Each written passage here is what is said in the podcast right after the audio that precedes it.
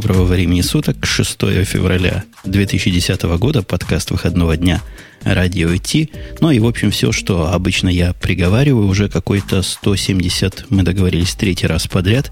У нас состав полно расширенный, хотя, наверное, его расширять уже, вот этим расширителем э, расширять уже как-то грех, потому что он часть.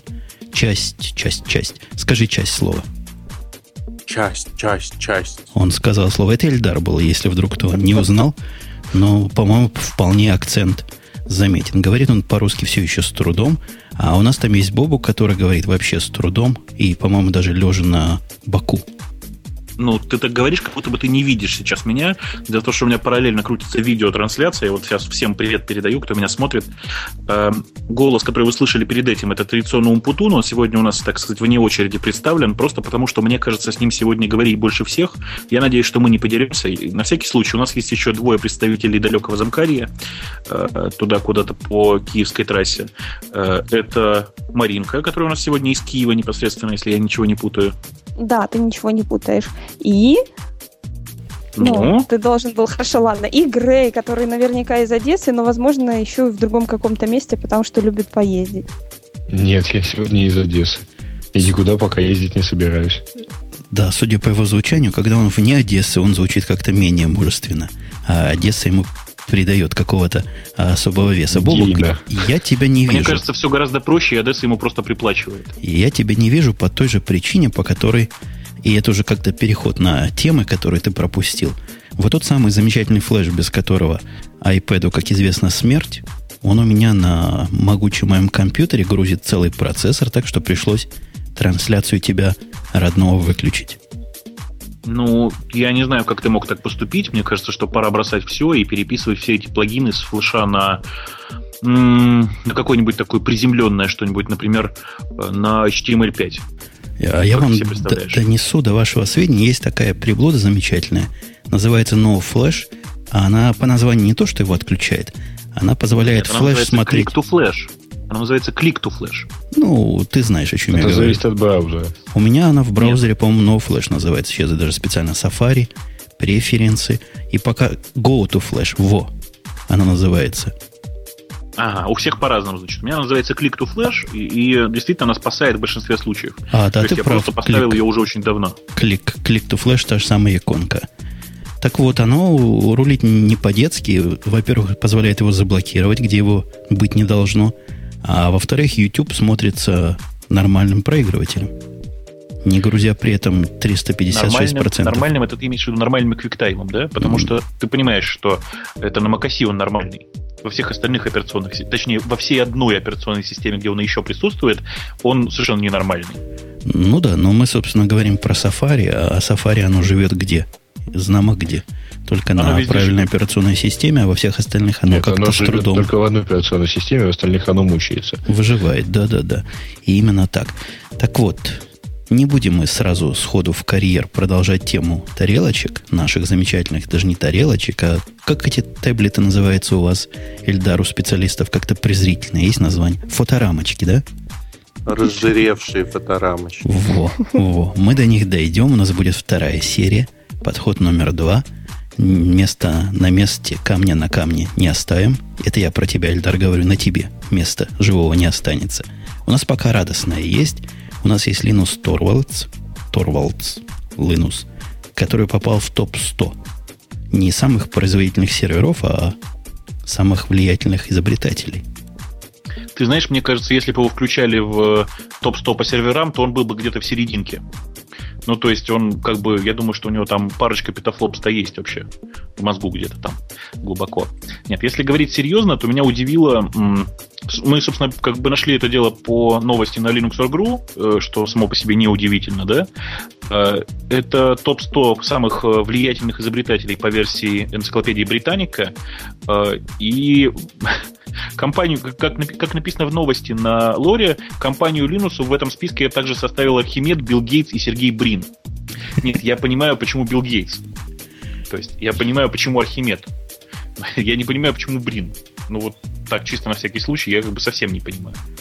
А я не знаю, смотрели ли вы полный список вот этого самого Маринка, если дашь куда-нибудь ссылочку. Я уже дала ссылочку в чате. Спасибо. Ты сегодня просто особо быстрая Маруська этого побережья. Так вот, там народу много. Народу разного, интересного. И, ну, что человек. Да. да, и некоторые фамилии для меня вообще ни о чем не говорят. Не знаю, ну, как для вас. Хаманьонец. Видимо, изобретатель колеса имеется в виду, да? а, Имхотеп это строитель пирамид, ну, изобретатель пирамид. А, изобретатель пирамид? Ну, короче, первый построивший пирамиду. Угу. Первый архитектор, вот. Угу. А... Мне, нравится, мне нравится отличная надпись Самуэль Кольт. Я целиком с этим согласен. Считаю, что это гениальный совершенно человек, но он не довел свое дело до конца. Надо было все-таки убить всех людей. Это ты завидуешь нашему праву свободно носить и праву особых свободно использовать это самое оружие. Завидуешь, так знаешь, у нас, у нас это право, конечно, уголовно преследуется, но обычно не наказывается. Не, не, не успевают. Ой, дизель тут есть. Это не вот тот дизель, дизель, который ты подумал. Это не Ван Дизель. Ты все перепутал. А, Генри Форд тут есть. Это что? Слушайте, а кстати, а Леви Страус тут есть? Нет, да это тот, этот первый. Теперь Сикорский есть. Сикорский это тоже, который... А если бы он не уехал бы в Америку? Был бы он там? Да, действительно, тут половина. Ну, что, тут первый комментарий тут довольно забавный. Явно, Где же... гнобят. Где же русские? Где же Попов, Где же который изобрел радио? И ладно, вот Линус появился у нас, Ой, будем... А вы последнего-то видели? Кто у нас Сергей последний? Брин энд Ларри. Энд Ларри. Это такой особый специальный человек. Ну, конечно, Вилл наш это замечательный. Это фамилия такая. Вилл Билли. Лэри. Угу. Отлично звучит. Билл Гейтс. Я тут в просак попал. Как бы это ни страшно звучало. Ко мне приезжал англичанин, которого зовут Уилл. Я его называл Билл, Билл, Билл. Каждый раз называю, смотрю, морда его переворачивает. Уильям. Уильям. А оказывается, у них так не принято у англичан. Ну, ты из Англии ты его Биллами буквально называть. шлепаешь по спине и кричишь «Билл, дружище!» Ну, не так, принято так. Мы ж по-своему, по, по-местному, по-местечковому, ну, по-американски, по-деревенски. Ну, короче, тебя, да, он тебя исчел наглым Янки. Он меня специально время от времени называл сэром. И очень уважительно, сэр. Так вот, у нас Линус попал в топ-100, мы его поздравляем. Собственно, обсуждать тут особенно нечего. Попал и попал. Это лучше, чем попасть на премию, куда он до этого попал, Нобелевскую премию мира. Не такой уж позорный список, как был там. А вы видели, что Нобелевскую премию, на Нобелевскую премию мира собираются подавать интернет? А, хорошее дело. А какое вот место весь, будут вообще, подавать? Это инициатива, причем журнала Wired. И к ней даже кто-то подключился из нобелевских лауреатов. То есть вот правда хотят, мол, вообще всю сеть. Слушайте, а, а конвертик принесут, корневым DNS-серверам и положат? Mm. Я чувствую, что они с ним сделают.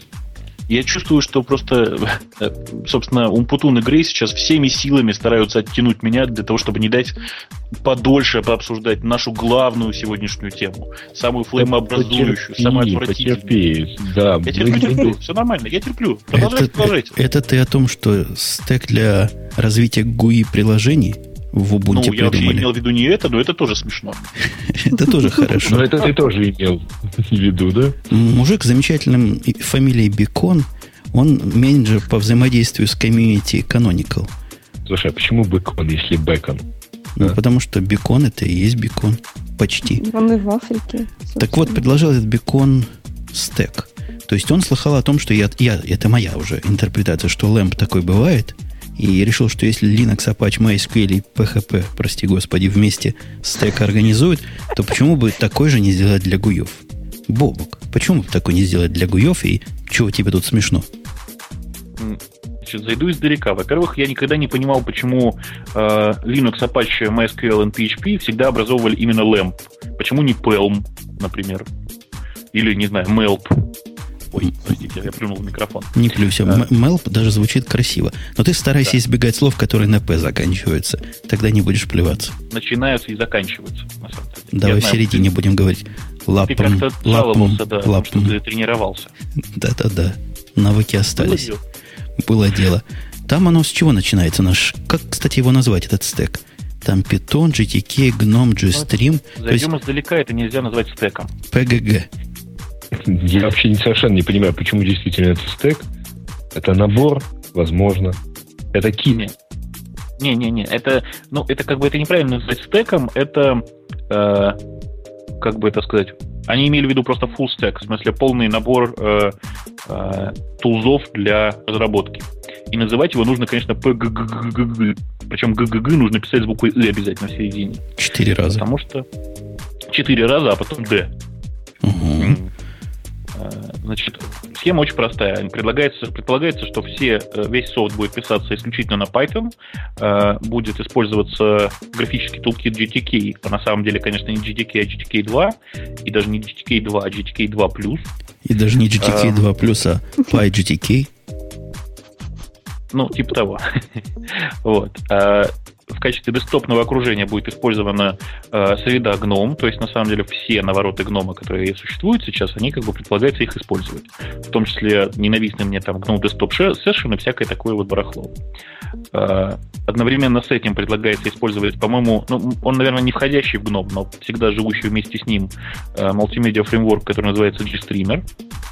Э, ну, который, в принципе, наверное, ничего, в принципе. То есть я просто помню, что его делали как коммерческую разработку, а потом случайно выдали в open source. Ну ладно, это, это как бы не так важно. Э, предлагается интерфейсы рисовать, как в старом добром Visual Basic, только теперь э, с помощью э, утилит Glade. На самом деле не обязательно Glade, а любого средства, которое производит Glade файлы. И предлагается для хранения десктоп данных использовать Desktop Couch, который на самом деле является оберткой вокруг CouchDB. Я прям даже не знаю, вот а последнее это им зачем понадобилось. Но, во-первых, NoSQL это модно. Это раз. Согласен? То есть у них теперь да. тоже есть мода. Не то, что какой-то поганый Apple, который свой SQLite туда засунул прямо в API. Нет. Эти идут впереди прогресса всего, и будет у них вот такой навороченный CouchDB. Ну, а серьезно говоря, они-то, собственно, не претендуют на стек приложений для Linux вообще. У них есть Ubuntu – они пытаются для своего бунта какие-то гайдлайны провести и какие-то рекомендации придумать. В том, что язык программирования Python для гуевых приложений стандарт де-факто, ну, не ладно, не де-факто, но стандарт местами, тут, по-моему, спорить особо и не о чем. Подходящий вполне язычок. Ты знаешь, вполне подходящий язык. Я реально страдаю от того, что писать на нем под э, Mac OS X довольно тяжело и не очень приятно потому что это получается Objective-C с питоновым синтаксисом, что само по себе страшное извращение. А на PyQt можно, хотя результат, конечно, ужасает, но можно написать. Ну, ты знаешь, лучше уж тогда на Java писать, честное слово.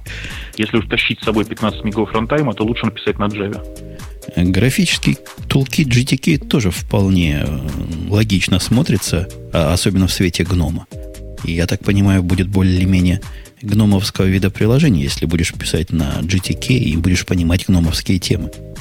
Ты знаешь, есть вообще удивительный факт. Для того, чтобы использовать большую часть э, гномовских оберток, вовсе не обязательно писать приложение на GTK. Достаточно использовать glib. Просто ну, использовать гномовские библиотеки и э, общую, так сказать, схему образования объектов, э, которая реализована на языке C. О, ужас.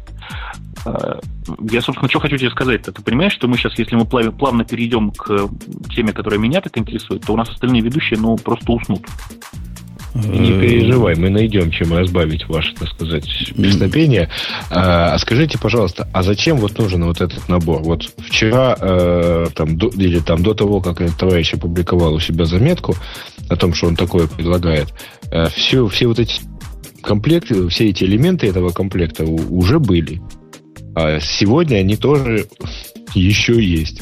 И завтра, будем надеяться, э, они тоже будут. Так э, что изменится от того, что вот товарищ предложил и сказал, а, я правильно понимаю, что он хочет, чтобы все пользовались именно вот этим? И он, тогда что будет? Он рекомендует, не то, что он, как он заставит-то. Написали программу на Qt, пожалуйста, будет на Qt работать в Ubuntu. Есть шанс. Будет выглядеть, может, и народно, или но будет работать. То, что он говорит, по-моему, вредно. Вредно из-за пункта номер 3 десктоп окружения GNOME.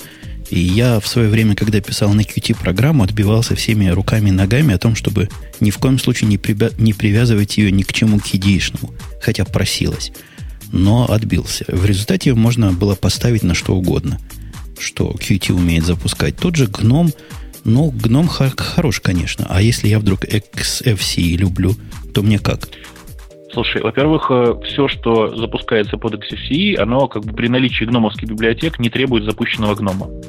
Потому что на самом-то деле XFCE очень давно следует э, тем же стандартам по э, вызовам, что и гном. Э, это я к чему все? А на самом деле я, я другое сказал, хотел сказать. Ты понимаешь, что когда люди пишут на LAMP, то есть там используя Linux, э, Apache, PHP и MySQL, э, им вовсе не обязательно использовать MySQL для проекта. Например, ну не нужен MySQL, ну и к черту. Тут то же самое, если тебе не нужно интегрироваться в десктоп, если тебе не нужно там, не знаю, вставать в трей, вешать значок свой в трей, то тебе и гном не нужен. Соответственно, как бы не надо и заморачиваться особенно. Можешь эту строчечку вычеркнуть и оставить, использовать только остальные. Ну, допустим. Мне кажется, интеграция в GNOME будет, имеется в виду, более глубокая, чем интеграция в трей, которую можно более-менее кросс демно провести. Ну, поживем увидим. А как тебе GStream? То, что мультимедиа фреймворк у них GStream.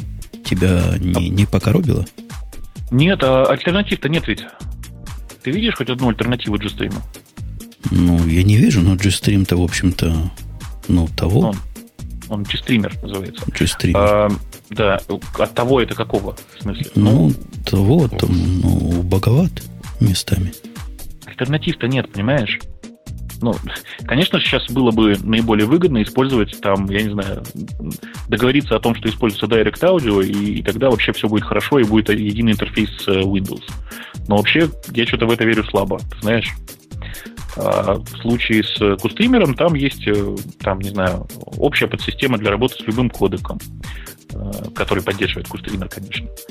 Есть э, разные средства для не знаю, для воспроизведения видео и аудио. Ну, для абстракции, для работы с звуковым с любым звуковым движком. Ну, в общем, кустример это просто такая, такая обертка вокруг системных вызовов. Черт ты так про нее, ну, ну грубо как, Как-то у меня из опыта все, что могло работать с G-стримером и в виде альтернативного э, коннекта к э, мультимедиа с чем-то другим, с чем-то другим работало всегда лучше. Ну, может быть, за последние два года, что я на это дело не смотрел, стало сильно лучше все и сильно починили. Ну да бог с ним.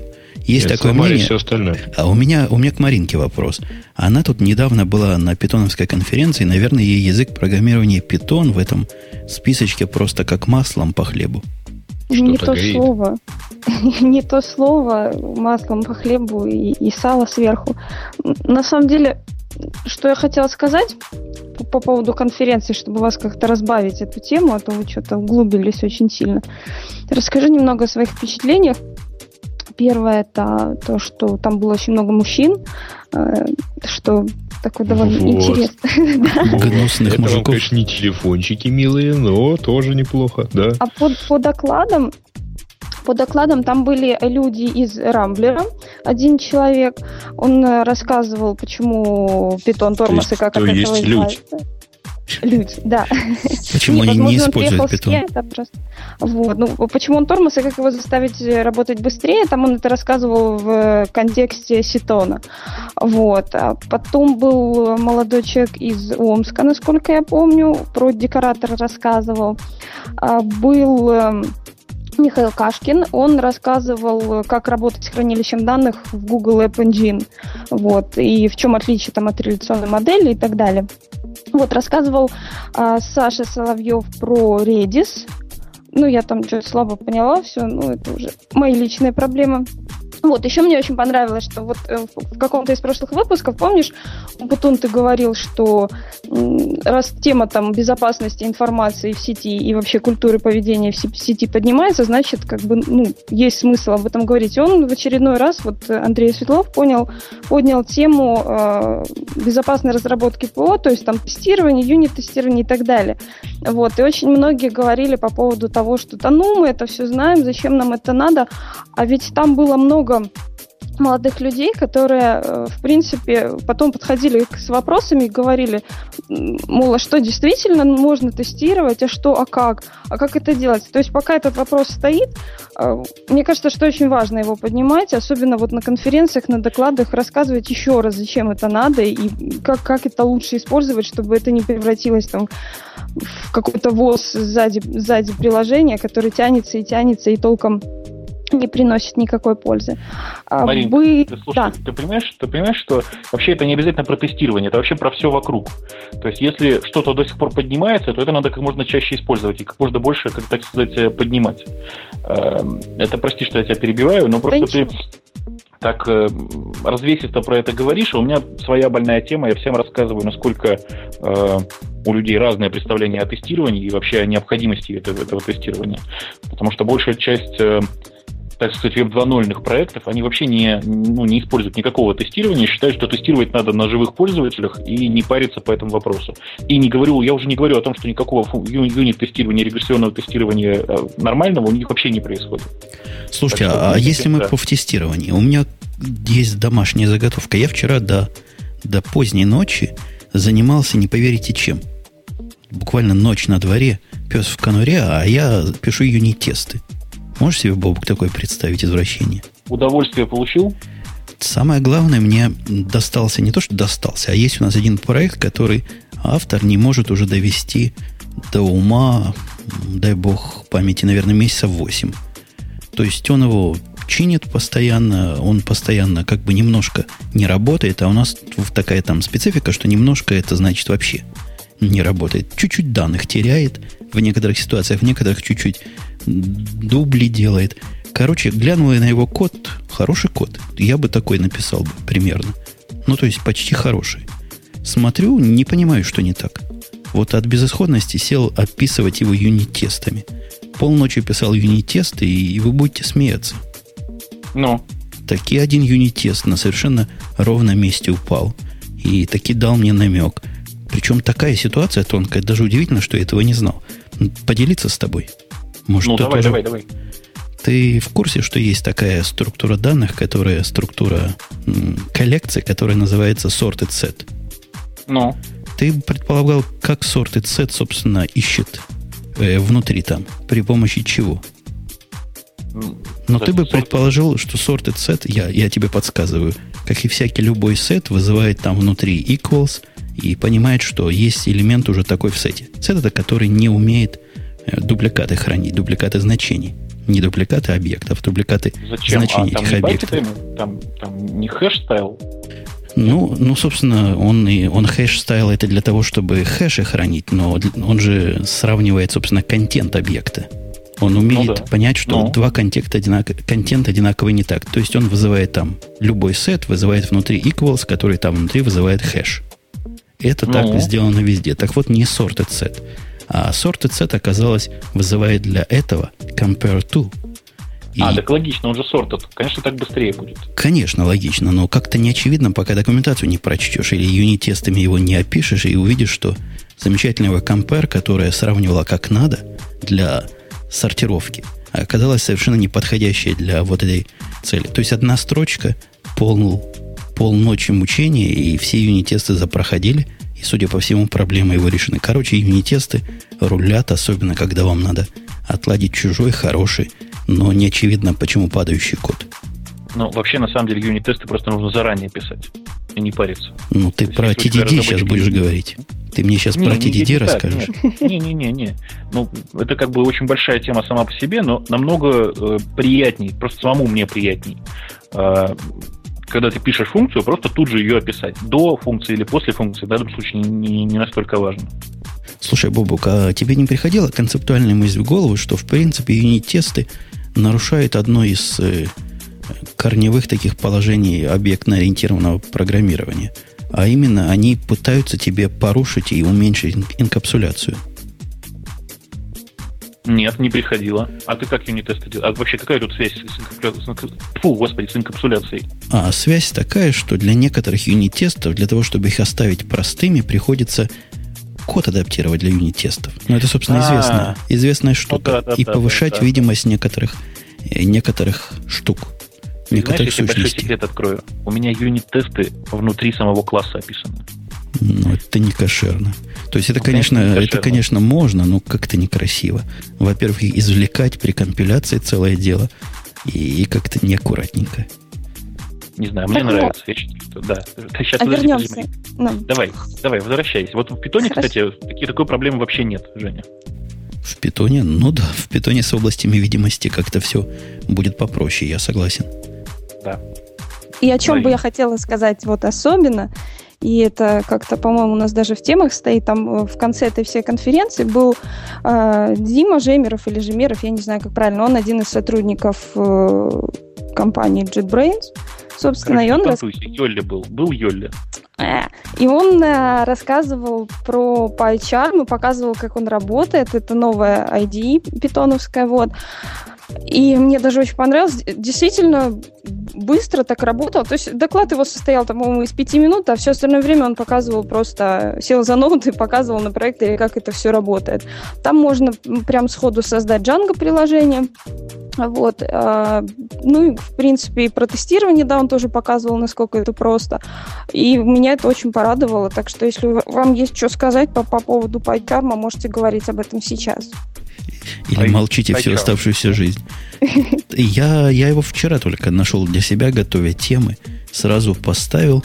И, ну, давай я Бобуку дам, пока я гадости начну говорить. Бобу, как Значит, твое впечатление? Пока ты начнешь говорить гадости, я его смотрел в предпредыдущем релизе, еще после того, как Йоля к нам приходил, если, ты, если вы помните, в наш прямой эфир.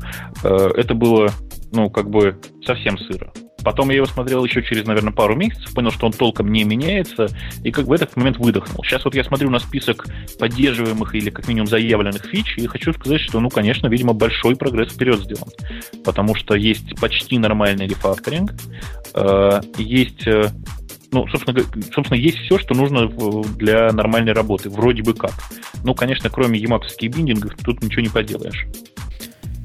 Ну, ну да. А я поставил его и посмотрел на него где-то с час-другой. Самое главное, во-первых, вещь хорошая. То есть видно, что потенциал у этой штуки крут, продукт будет отличный, но для меня я пока особого приложения этого продукта не вижу по причине тормознутости не детской. Вот Маринка сказала, какой он быстрый – у меня ну, опыт совершенно, было, там. совершенно а... противоположный. То есть не в том дело, что он медленно работает. Когда он запустится, он работает быстро. Но моя специфика в том, что питоновские проекты мне время от времени довольно редко нужны. И держать его все время открытым для этого, наверное, можно. И, наверное, есть и такая школа. Но пока он проиндексирует эти несчастные пять питоновских файлов, это уже не захочешь программировать, уже вся мысль уйдет. Что-то он там в бэкграунде делает, делает, делает. Пока он это все делает, абсолютно неюзабельный.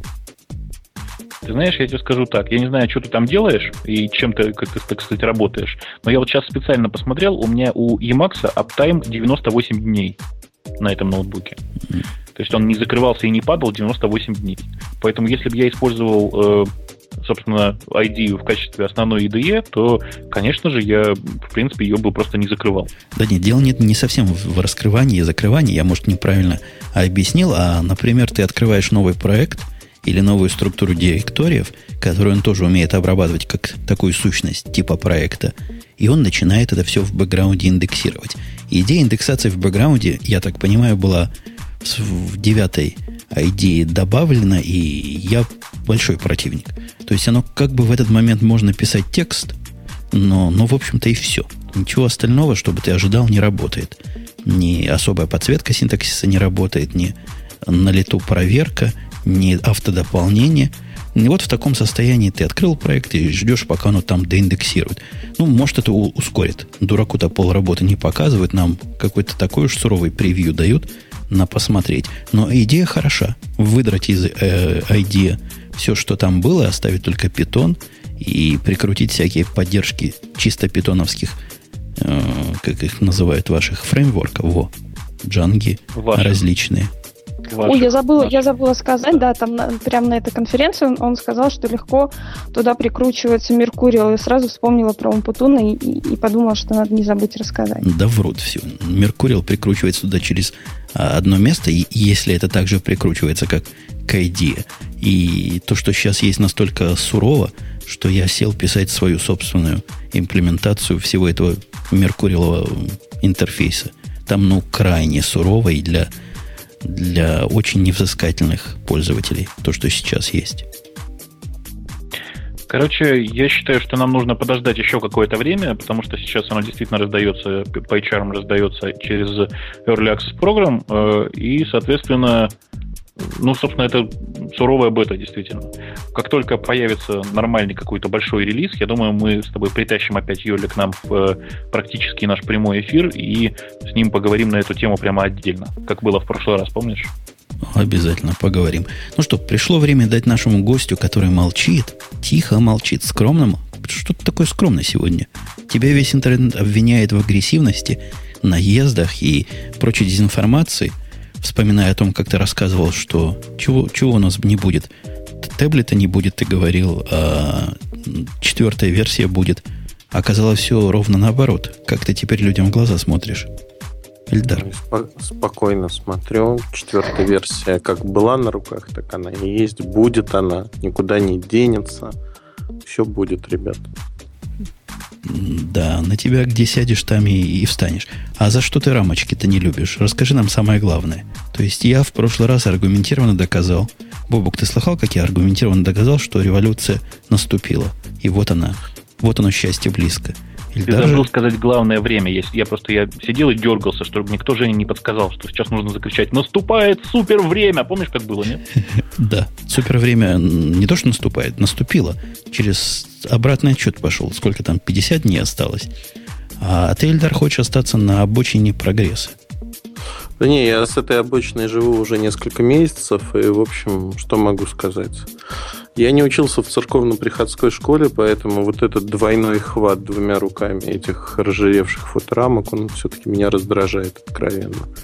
Это первый момент. Второй момент. А, я искренне пытался с этой фоторамкой походить. Я не про iPad говорю, про другую сейчас. Искренне пытался после того, как люди стали обсуждать, что можно читать книги и прочие вещи. Я из Android Market поставил приложение читалки. Там они работают на полный экран, книжки читать можно, шрифты варьировать. И попытался, в общем, сравнить с, э, со своей Sony 505. Ну, наверное, можно себя убедить, что с этого можно читать, в принципе. Но я так скажу, что это надо себя очень не любить, глаза болят потом нещадно все-таки. Так может это проблема HTC, а не iPad? А, ну, ты с Хала ходил, да? Я с Хала ходил, да, но я подозреваю, что это проблема просто, зная Apple продукты и глянцевость вот экранчиков, ну, на том же iPod Touch, я очень сомневаюсь, что на iPad там что-то другое придумали. Соответственно, вот этот экран, он будет такой же. На маленькой матрице блики не так заметны. На большой матрице бликует все. Да что вы с бликами, да с бликами. Я с этого айфона, у него такой же экран, как ты тут да, такой ругаешься. Же. Читаю в десятки, даже не в разы, а в десятки раз больше, чем замечательного 505, который у меня тоже есть буквально с, чуть ли не с первого дня его выхода. Вот как-то так получилось. Что... Жень, тут вопрос в размере э, матрицы. То есть фактически с 505 я читаю тоже не всегда и не везде. Вопрос в другом. Сравни э, картинки на разных экранах. Ну, возьмем один тип экрана, TFT, например. Давай смотреть. Да? Большая, э, большой телевизор, телевизор поменьше и экран в мобильном телефоне. Вот от качества картинки зависит то, как она будет отображаться. На телефоне зачастую картинка нам нравится больше, она кажется такой классной. На большом экране она может казаться не такой классной, вылезают артефакты. Тут то же самое. Не, у меня более концептуальное возражение. Мне, собственно, в последнее время я был большой поклонник читалок как отдельно стоящих стендалон устройств. Но как-то мой личный опыт против идет моего убеждения, говорит о том, что слишком уж узка ниша – и устройство для чисто чтения, оно какое-то совсем уж маргинальное. Вот те же самые Амазоны, которые пытаются, я, я про Kindle говорю, выходить на рынок чтения газеты и чтения какой-то другой онлайновой информации, но к ним это не пришей кобыля хвост, это однонаправленное устройство. А здесь все по-другому. Тут у нас будет нечто, которое много, в, в, много чего в одном. Ну, мне много, мне, собственно, еще браузер бы. Там и, и все хорошо было бы. И это нас переводит на тему о том, что вот есть устройство, в котором, видимо, не то, что есть, а нарисовано. Нам его нарисовали. Устройство, в котором один браузер и ничего кроме браузера. Бобук, не это ли главная тема, которую ты тут собирался позлобствовать? Не знаю пока. Я просто слабо понимаю, какую именно тему ты имеешь в виду. А я сам не знаю, о чем Тема я говорю. Chromium. Таблет. Ну, не только Chromium, они пошли тут гуртом. У нас недавно на работе был разговор, и я просто, смотря вдаль, сказал, что это анонс, это даже не выход Apple э, iPad. Нас, кстати, ругали, говорят, ха-ха-ха, в радио Ти наш iPad называют iPad. Так вот, этого самого вашего iPad, а нашего iPad анонс потрясет устои. И даже без выхода он поменяет наш landscape, говоря по-русски. Так вот, landscape на наших глазах меняется. Все, кто... На портрет? Все. Ландшафт. Это по-русски ландшафт. Ландшафт поменялся, и все, кто могут сказать чего-то в эту сторону, за прошедшую неделю чего-то сказали. Они сказали либо да, либо нет. В основном все говорят да, а некоторые чипенцы, по-моему, не Asus, а кто там другой есть у вас еще. Microsoft. Не, Microsoft уже сказал да. А другой на А сказал нет. А все остальные говорят да. И первое да сказал Google. Google Tablet нарисован уже, как минимум. Слушай, ну я тебя разочарую, но вообще первые такие вот внятные э, выпущенные девайсы были за еще до анонса iPad. Э, в частности, вот какой, кто там, кого вспомнить, Arcos выпустила на андроиде, да, вот Эльдар, наверное, не даст соврать. Какую-то планшетку они выпускали. Да, Arcos выпускал, э, ViewSonic уже выпустил, Lenovo готовится. В общем, модели, если брать там азиатчину всю, два десятка моделей уже наберется. Так вот, э, то есть не то чтобы взрыв, взрыв произойдет, Женя, он уже произошел. Его как бы уже подтолкнули. Причем подтолкнули во многом, знаешь, очень смешно. Я вот сейчас смотрю на некоторые устройства, которые выпускаются, вот тот же Arcos, который выпустили э, планшет на андроиде. Я смотрю на него и понимаю, что это ну, плохо реализованный э, концепт-арт э, для Apple планшета, который рисовали, наверное, году в 2005, знаешь, еще когда только фанатели от этой, от этой идеи. Э, Сейчас вот, ну, опять же, у нас же тоже в списке новостей есть история про Crunchpad, который теперь называется YoYo, если я не ошибаюсь. Который теперь не кранчпэд, которого теперь будут закапывать на так кранче, да? Да, да, да, да, да, конечно. Э, И вообще, в принципе, все уже в порядке. То есть я сейчас смотрю на текущую ситуацию и понимаю, что ситуация еще смешнее, чем когда Apple выпустила iPod, собственно, до iPad. Э, Потому что в тот момент, если ты помнишь вообще эту историю, когда на Keynote объявили о том, что Apple теперь будет выпускать MP3 плеера, все кругом кричали, какой отстой, вообще мы ожидали другого, мы ожидали хорошего, не, не какого-то непонятного MP3 плеера, который никому не нужен, э, большой, э, размером с кассетник, и самое важное, у него нет радио, я как сейчас помню. Все кричали, что он уступает даже конкурентам, которые уже выпущены. И все кричали, что Apple разорится, и чем все это закончилось, мы сейчас все видим, мне кажется. А осо- особо некоторые аналитики после выхода айфона кричали, что он разорится из-за того, что он ММС посылать не умеет. Ильдар, не говорил ли ты такого? Я не говорил, что разорится, я говорил о том, что продукт не... а, Значит, по айфону могу признать одну ошибку прямом эфире, что называется. Ошибка заключается в том, что я недооценил... Шок-сенсация. Шок-сенсация, да, я недооценил силу Apple. С тех пор я откорректировал именно вот эту вещь. Но продукт как был а, УГ изначально, так он, в общем, кроме интерфейса ничего и не дал. Сейчас с 3GS начиная продукт уже более-менее нормально выглядит, как телефон. Если говорить... Ты, вот, ты просто, Да. Эльдар, можно, можно я просто сразу встряну? Давай. Ты просто сейчас каждый раз, когда говоришь продукт, ты имеешь в виду в первую очередь э, продукт как э, технологическую составляющую, да? То потому Да, что конечно. если- просто ну, в, в стандартном-то восприятии продукт это все, включая там и Интерфейс. маркетинг, и адвертайзинг, да, и все подряд, и, и интерфейс в том числе. И если М. брать по составляющим, особенно если включить внутрь маркетинг и вообще всю маркетинговую составляющую, то продукт очень даже ничего вполне успешный. Да нет, с этим я согласен а, полностью. Смотри, вот сейчас мы обсуждаем Chromium от Google фактически, то есть планшет, который будет являться вторым поколением. То есть, э, если смотреть на Хала и тому подобные продукты, вот то, что на МВЦ будет, VMC, точнее, World Mobile Congress, они все построены на Android. Более того, они построены на Android версии 1.6, ну, в лучшем случае 2.2.1. Хотя уже близится следующие версии, промежуточные 2.2 и так далее. То есть, по сути, мы обсуждаем сегодня продукт, который не существует. Мы обсуждаем в большей мере бренд. Мы обсуждаем то обещание, которое бренд дает нам на будущее, да, что вот будет такой некий планшет. Но если мы захотим его купить, то мы будем покупать либо iPad от Apple, либо ждать, вот когда Google разродится Chromium в итоге. Слушай, ну, mm. я не Давайте мы сам интерфейс пообсуждаем. А что, ты, ты смотришь Слушай, на тот я... интерфейс, который на скетчах, да, сейчас? Ну да. Но это хорошо скопированный, удачно, вовремя скопированный интерфейс от э, iPad. Нет, это, не, это совершенно не, неудачно, не, дорисованный. То есть я бы вообще это воспринял бы как фейк. Но раз это опубликовано на типа официальном сайте, то да, наверное, это не фейк, но это ужас. Ты читал, прости меня, пожалуйста, ты читал оригинальную статью или перепечатку на каком-нибудь хабрахабре? Я Потому смотрю что, в наш блокнот. Конечно, а, у нас в блокнотике просто есть ошибка фактическая. Это у нас в блокнотик вставлена статья с э, Хабрахавра, и там написано на официальном сайте Chromium опубликованы фотографии, как будет выглядеть интерфейс Chrome на планшетах.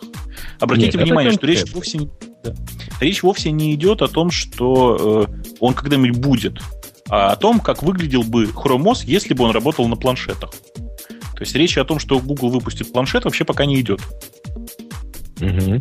Нет, понятно, но вид вот этой клавиатуры мне заставляет подумать, что, в общем, там таких концептов, наверное, все-таки не будет.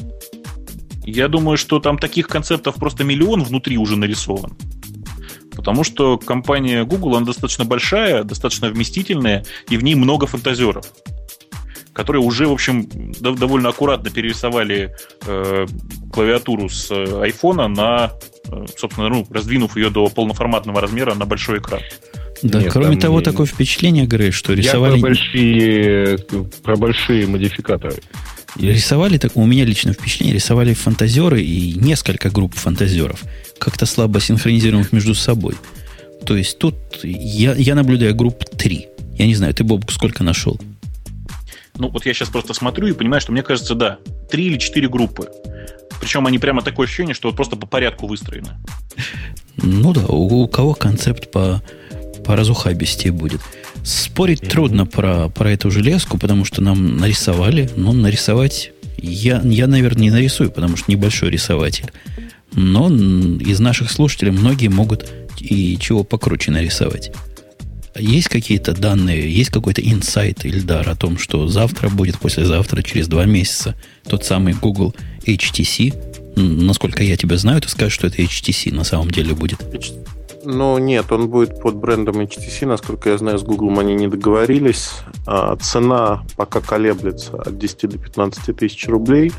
В России нет а, компаний, которые вот готовы брать этот продукт и продавать, потому что не совсем понятно, кому его продавать особенно даже на фоне неофициальных продаж а, iPad из Америки. Ты добавил, а. забыл добавить еще, почем его продавать, особенно на фоне неофициальных продаж iPad. Ну, 10 тысяч э, розничная цена, она была бы адекватной для вот такой разжиревшей фоторамки, только не совсем понятно, зачем нужен Android 1.6 на фоторамке.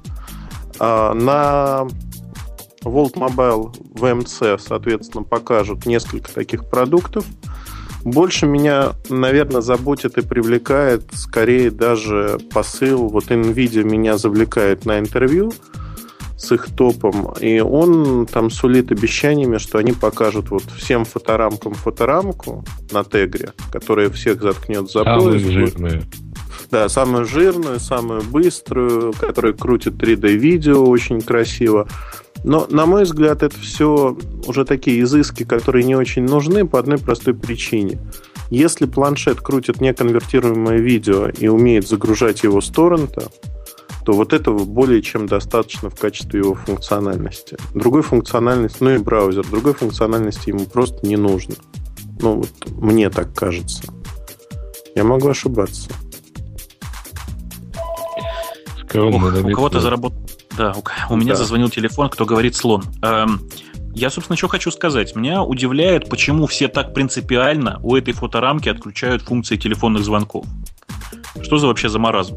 Почему нельзя подключить к нему гарнитуру? Просто подключаешь Bluetooth гарнитуру и пользуешься как телефоном. А хочешь, я тебе хохму сейчас расскажу? Ну. Значит, китайцы, которые выпускают несколько вот таких фоторамок, они долго возмущались тем, что на уровне операционной системы вся эта функциональность зарублена. И причем зарублена она а, самим создателем ОС, вплоть до того, что нельзя подключить свою гарнитуру, чтобы через Skype, условно говорить. И вот они долго-долго возмущались. В итоге они нашли совершенно изящное решение, на мой взгляд. Они просто припаивают туда аппаратно а, дополнительные детальки, которые им позволяют им это делать. Но, а, ну, просто, просто Ну, фактически, да, они просто идут в обход, да, вот чтобы обмануть э, саму операционку, а вот сейчас меня за техническую безграмотность начнут ругать. Я понимаю, что звучит это все так бредовенько, но, в общем, на плату впаиваются дополнительные разъемы, которые имитируют, э, ну, в общем, фактически микрофон. Вход микрофона впаивается. Да, на самом деле, я думаю, все гораздо проще, и имитируется не вход микрофона, а какой-нибудь USB-разъем, в который, соответственно, воткнут какой-нибудь ну, да, да, да, да, да, что-нибудь такое. Да. Ты знаешь, так очень много делали с э, этими, с EPC. То есть их, их очень много пришло в свое время, в них же функциональность довольно бедная, и туда встраивали, э, в смысле просто прямо внутрь впаивали, э, я не знаю, там GPS-приемник, встраивали там, собственно, WiMAX от, от этих самых, от Йоты и так далее. То есть, в принципе, такая технология уже очень давно налажена, и есть много любителей, которые этим занимаются. Естественно, найдутся и профессионалы, которые в состоянии это сделать. Не знаю, о чем вы говорите, но там слово «телефон» прозвучало, а телефон у меня как раз прозвенел. Звонила полиция, просила, как обычно, она просит денег на, на что-то святое. И я поставил мужика, которого в тупик поставить нельзя. Это специально обученные люди. Сказавши, что я тут подкаст записываю, мне не до того. Он аж замолчал от этого, и я смог повесить спокойно трубку. Мы на Джуджу перешли? На Джуджу? Нет еще. Нет, не перешли, а надо ли? С тебя никак. А на Джуджу надо перейти, потому что это вам не концепт какой-то, который нарисовали, а это продукт, который украли. Совсем другое дело. Слушай, ну там непонятная история. Мы знаем только выступление одной стороны, а вторую... Осадочек-то остался. Осадочек, безусловно, остался. И больше того, после того, как заменили прекрасное название Crunchpad, которое мне очень нравится во всех смыслах, на непонятное мне Юю, по-другому прочитать не могу. Ну пусть будет Жужу, неважно. Жужу. Наверное, очень удобно для чтения нет, я взял свою жужу и пошел читать ЖЖ, да. А, так вот, э, мне совершенно непонятно в свете, так сказать, последних веяний от компании Apple, как будут выкручиваться производители этих жужей, потому что предлагают продавать это устройство по 500 американских долларов за штуку. Ну, как бы я понимаю, что президенты нынче не те пошли, и как бы после появления... Э, кстати, ой, блин, это тема для после шоу, ладно, чуть-чуть попозже. А так чем вот, тебя 500 э, долларов-то смущает? Ну, тем, что этот, блин, за эти деньги можно iPad купить. Чем? Ну, понимаешь, iPad можно купить, ну, Причем, такой судя же, по как всему, в это же. А, а, не, вот, вот теперь посмотри, в iPad будет 16. Это во-первых. Ребят, вы не понимаете. Э, тут есть, э, это вот коронная фраза, вы не понимаете. Производитель Жужу, он считает себя как минимум на уровне Apple. Вот надо понять вот эту малость самую. Поэтому, когда а, у них спрашивают, как вы будете продавать на фоне iPad, они говорят, вы что, мы же производители жужу. Ну вот, как бы вот так все происходит. Мы будем жужжать. А у Понятно, них там, у них, у них Wi-Fi есть, у них есть аккумулятор, которого на 5 часов хватает и у них есть целых 4 гигабайта памяти. То есть это какая-то позорная модель на фоне вышедшего. Мы хвалили его, мы хвалили ну, идею. 12 дюймов. 12 целых дюймов, и на, на, на, настоящие 16,9 у них есть. Но все-таки 500 долларов это какая-то оторванность уже. По-моему, сегодня это оторванность от реальности. Я бы на их месте долларов 199 поставил. А, обратите внимание, что это некая специализированная ОС, а это означает, что под нее вот ну, вот это точно фоторамка, поскольку ты туда даже ничего не поставишь. Не-не, это настолько специальная ОС, что там только браузер. То есть... Я говорю, э, я, я это имею в виду, то есть ты туда ничего не поставишь, ты даже ее там, ну а поскольку это, мягко говоря, не кульное устройство, то его даже никто особо ломать не будет чтобы туда что-то поставить, там, чтобы в браузер что-то еще писать. Ой, а там на картиночке, вот то, то что я ссылку дала на Хабрахабре, там э, слева есть точечка такая. Я думала, что это просто пятнышко у меня на экране. Оказалось, что она везде... Это, это камера, да, я так понимаю? Это камера, это конечно, это камера. по-моему. Нет, это камера, там написано было на этом самом, на жуже о, о странном расположении камеры. Камера оказалась слева. Понимаешь? Ну, хоть не сзади. Ты знаешь, Но сзади было бы тоже неплохо. Слушай, а прикинь, если бы оно было на нижней багране, вот ты бы сейчас не смог бы это положить, как с макбуком. Прикинь, чтобы ты вещал в интернет. Ты знаешь, я сейчас вещаю вовсе, вовсе не встроенной камеры MacBook, MacBook потому я что она видел. сама по себе так себе. Да. Я видел. Но представь, если бы это было бы вот так вот. Что бы, что бы видели бы многочисленные фанаты? Ну, многочисленные фанаты видели бы много интересного, например, ноги. А, Слушайте, еще, наверное... у меня к аналитику да. вопрос, я тебя перебью, Бобук. А, одному мне кажется, что мы концептуально поменяли свое мнение об этом устройстве исключительно из-за цены. То есть, если бы не вышел iPad, который стоит смешных, на мой взгляд, 500 долларов, у нас бы с Боб, у меня бы лично язык не повернулся сказать, что вот такая великолепие, вот такое все, что нам надо – и вот такая мечта 12 дюймов, 1,6 гигагерц, целых 4 гигабайта памяти, э, что это плохо, что это дорого. А теперь мы я... говорим, ну что вы, ну, собственно, я вы бы взял. Да. Я бы взял долларов за 300. А я бы и за 500 взял. Но теперь у нас есть какая-то совсем другая альтернатива. Я, честно говоря, на цену практически не смотрел совсем. А, вот только вы начали сравнивать, сколько они стоят. А смотрел я в основном на параметры. Эльдар, это правда, что Apple убивает все восходящие бизнесы и давит технологии своей демпинговой политикой? Да я не сказал бы, что тут демпинговая политика. Это устройство от Apple должно стоить именно таких денег. Другое дело, что устройства типа Жужу и тому подобных должны стоить в диапазоне 300-400 долларов, а не выше. Все пытаются снять сливки, но я не вижу смысла для компании, не имеющей сильного бренда, а, делать наценку 100%, например, на этом устройстве. А, кстати, а какая там себестоимость? Ты знаешь... По твоим оценкам, рамочка стоит? Ты знаешь, вот когда я забирал Хала как раз-таки на Тайване, мы обсуждали этот вопрос. HTC напрямую они не ответили на него, но я понял вот по косвенным признакам, что это где-то 120 долларов. 120 долларов – это цена э, производства для них. То есть фактически все, что выше 120, уже для них хорошо. Ну, там mm-hmm. еще в розницу доставить надо, продать.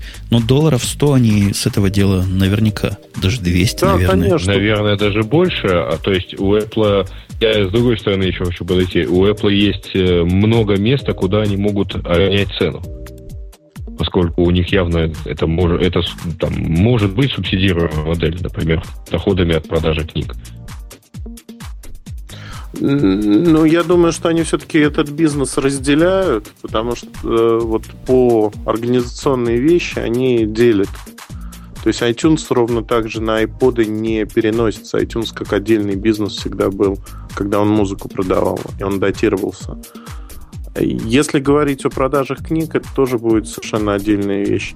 Но тут важно другое, что основной бизнес Apple а, относительно iPad и будущих планшетов это не продажа книг, это не продажа самих устройств, это подписка на периодику в Штатах. Вот когда будет рабочая подписка на периодику в Штатах, тогда это будет работать, потому что я не хочу сейчас там, выступать в качестве прогнозиста некого, но электронная читалка от Apple появится так или иначе, она будет. Это совершенно точно. Она будет на цветной бумаге, но она будет через два года, и это будет в очередной раз там некая революция, когда нам представят интересное довольно-таки устройство. Я его жду во всяком случае.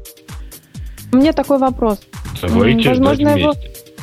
Возможно, его уже задавали в, следующем, в прошлом выпуске, я его просто не полностью послушала. Это техническая необходимость делать у этих фоторамок рамку такую толстую. Ну, это интерфейсная необходимость скорее, потому что а, эта рамка это не чувствительная часть экрана, а тебе приходится держать вот в любом случае там большим пальцем, например, касаться Но не такую а, же таким толстую образом вот, экрана. на- например, По э, толщине пальца. У кого какие пальцы. Маринка, а я, Маринка. я Грея поправлю. Тут был слух о том, что у Apple есть патент, который говорит о том, что вот на эту часть рамки они элементы управления какие-то собираются вынести, чтобы она совсем уж бестолковой не была. Не, ребят, тут все намного банальнее, на мой взгляд. Причина очень простая. Вы когда в руки берете двумя руками фоторамку, вам надо за что-то держаться. За экран не очень удобно, честно. И когда на экране картинка, это, ну, немного... Вот меня чисто психологически раздражает, что у меня, а, когда я держу, я не вижу весь экран. Я думаю, у других людей примерно то же самое. То есть это пространство, чтобы держать ее двумя руками. Вот банально все. Надо сзади специальный такой отсек, куда можно руку вставлять. Или специальную ручечку, за которую держаться. И тогда можно на весь экран делать и, и без всяких рамок. Хорошая, по-моему, Да-да, идея. Рюкзак с батареями и две удобных ручки для переноски, помнишь? Можно сбоку типа ушей сделать. Двумя руками так аккуратненько держишь, и экран не лапаешь, он будет чистенький и, и без отпечатков пальцев. Жень, ты знаешь, у меня ассоциация прошла сразу вот два держателя и два айпэда в каждой руке. Смотришь на левый, смотришь на правый, ну вот так, чтобы на руку одевать их. Есть такие чехлы, правда, они как-то в верхнюю часть руки одеваются. Ну что, у нас кроме, кроме этого Джоджо, Йо-Йо, еще и Sony заинтересовалась, и Amazon заинтересовался, и, в общем, все, кто... Все, кого не плюнь, все заинтересовались. И Asus Давайте заинтересовался. прикинем, сколько через полгода э, начнем- будут анонсировано убийц айпэдов. Не, в, в продуктах не интересно. Интересно в компаниях. Сколько компаний? Я вот ставлю на 93% эм, компаний, которые в состоянии выпускать технику, начнут выпускать планшеты. Или анонсируют хотя бы желание их выпустить. А что ты, Ильдар, рассказывал про вот этого попугайного? У меня попугайный, это был самый первый мой опыт каких-то планшетов. Это был, по-моему, оно называлось тон, не тонкий, как же назывался? Ремонт десктоп, ремонт экрана, ремонт скрин. Когда подключалась э, к сессии RDC или RDP, я уж не помню, как она называлась. И можно было смотреть свой экран, э, виндузовый любимый, на вот этом удаленном э, экранчике с попугаем. Да, были такие, это примерно 2000 год, наверное. Да-да-да. где- 99 2000 М, Наверное, даже в 2001 я первый раз увидел это дело в Америке в магазине. Были два размера. Они как появились, так и пропали с рынка, на мой взгляд. По-моему, кроме меня их никто не купил. Ты знаешь, кроме тебя был такой человек, Эльдар Муртазин, он купил подобный продукт от Philips в 2000 году, или две- 2000, наверное, или 2001. Как сейчас помню, из Праги я пер на себе а, вот такой отстегивающийся экран. А, Фактически идеи тех же планшетов, но если говорить про современный ViewSonic, э, убогое исполнение, крайне неинтересный планшет, то есть фактически неинтересно. На самом деле, наверное, вот а, конкуренцию, это может быть прозвучит очень резко, конкуренцию Apple iPad составят те самые китайцы No Name. Они а, будут беззастенчиво копировать и дизайн iPad, и дизайн других моделей, то есть они будут симпатичными внешне. При этом комплектующие и все остальное будет ровно такими же. И при стоимости там в диапазоне... Тремя симками. Ну, например, тремя симками, встроенным телевизором аналоговым, и при этом цена будет колебаться там 150-200 долларов. Вполне доступная цена и вполне интересное устройство за такие деньги. Слушайте, я себе так и представляю. Иду я, значит, по улице, размахиваю айпэдом. В это, в это время ко мне подходит чувак и спрашивает, так же ли у меня плохо на моем айпэде ловится телевизор. Э, С айфоном такая у меня история была, если вы не знаете. Подошел на улицу чувак и интересовался, почему у меня, почему на этих айфонах так плохо телевизор ловится. Э, У меня другой вопрос, Ильдар. Ты, ты же понимаешь, что iPhone вообще берет огромным количеством приложений еще. По крайней мере, вот те 7% гиков, которые им пользуются, пользуются им в основном из-за огромного количества всяких приложений разной степени бесполезности. А, как китайцам-то выкручиваться? Не нужно ничего? Ты знаешь, мне кажется, а, если говорить вот о гиковском рынке, э, гик никогда не купит китайщину, в принципе. Более того, это для массового рынка, то есть это для людей, которые хотят купить нечто, да, они хотят купить Nokia, они покупают Nokia за 5000 рублей с встроенным телевизором, и потом удивляются, что у них не Nokia, когда им кто-то говорит об этом. Потому что на корпусе Nokia. написано... Не, на корпусе написано Nokia на самом-то деле. То есть там полный контрафакт сейчас идет. И бороться с этим очень тяжело. Если говорить про вот все клоны айфонов, на которых написано Apple iPhone и там, например, Walkman добавочно, э, компании не могут в Китае с этим бороться. Это реально бедствие. Если говорить про Россию, э, Россию уже наводнили эти подделки. В Москве достаточно прийти в любой переход, чтобы по цене от 4 до 5 тысяч рублей найти реплики, копии, в общем-то, популярных телефонов, которые стоят в 2-3 раза дороже. И с каждым днем они распространяются все больше и больше в силу того, что российские представительства просто с этим не борются никак. Вот совсем, а, они закрывают глаза. А у вас там продаются в переходах телефоны от Versace или Rolex? Да, продается. Часы у нас есть продаются. Э, замечательный переход напротив Госдумы. Это прям начало Тверской, около Националя. Там есть палатка, которую я изучаю периодически с очень большим удовольствием, потому что туда подвозят, я так понимаю, для Госдумы как раз-таки. Самое свеженькое свеженькие часики разные. То есть вот по этой палатке можно изучать, что в моде сейчас, потому что там и Корумы есть, там есть Вашерон Константин, там подобные часы. Стоят они при этом 4-5 тысяч рублей. Это реплика среднего уровня. То есть, если не присматриваться, она будет такая же. Там на 3-4 месяца, видимо, хватит человеку походить посветиться. Ну, Rolex часы это ладно, это можно понять. А вот Rolex сотовый телефон, это было гораздо круче. У нас тут есть, я не знаю, даже не могу догадаться, о какой теме Бобук тут вот так готовился сильно. Неужели к следующей теме а, о том, что Facebook представила странное, а у нас до этой темы есть еще опросик, который мы произвели. Неужели к этому ты готовился? Ну, конечно, Женя, ну это же самая главная тема выпуска. Самое главное, самое главное, что произошло. Я гадость. Давайте, я файт. гадостный вопрос спросил у, у себя в Твиттере и потом в, по, по, по, по, как он называется, в постерусе, для того, чтобы там можно было высказаться как следует, развернуто. А спросил я вопрос коротко, за что вы его так ненавидите? Ильдар, это не про тебя шла речь, и не про аналитиков вообще, а наоборот совсем, про ПХП. Потому что у тебя даже есть такие извращенцы, которые любят. Ты можешь себе представить? Да, я... Он, у него аж вообще в горле сперлось от такого.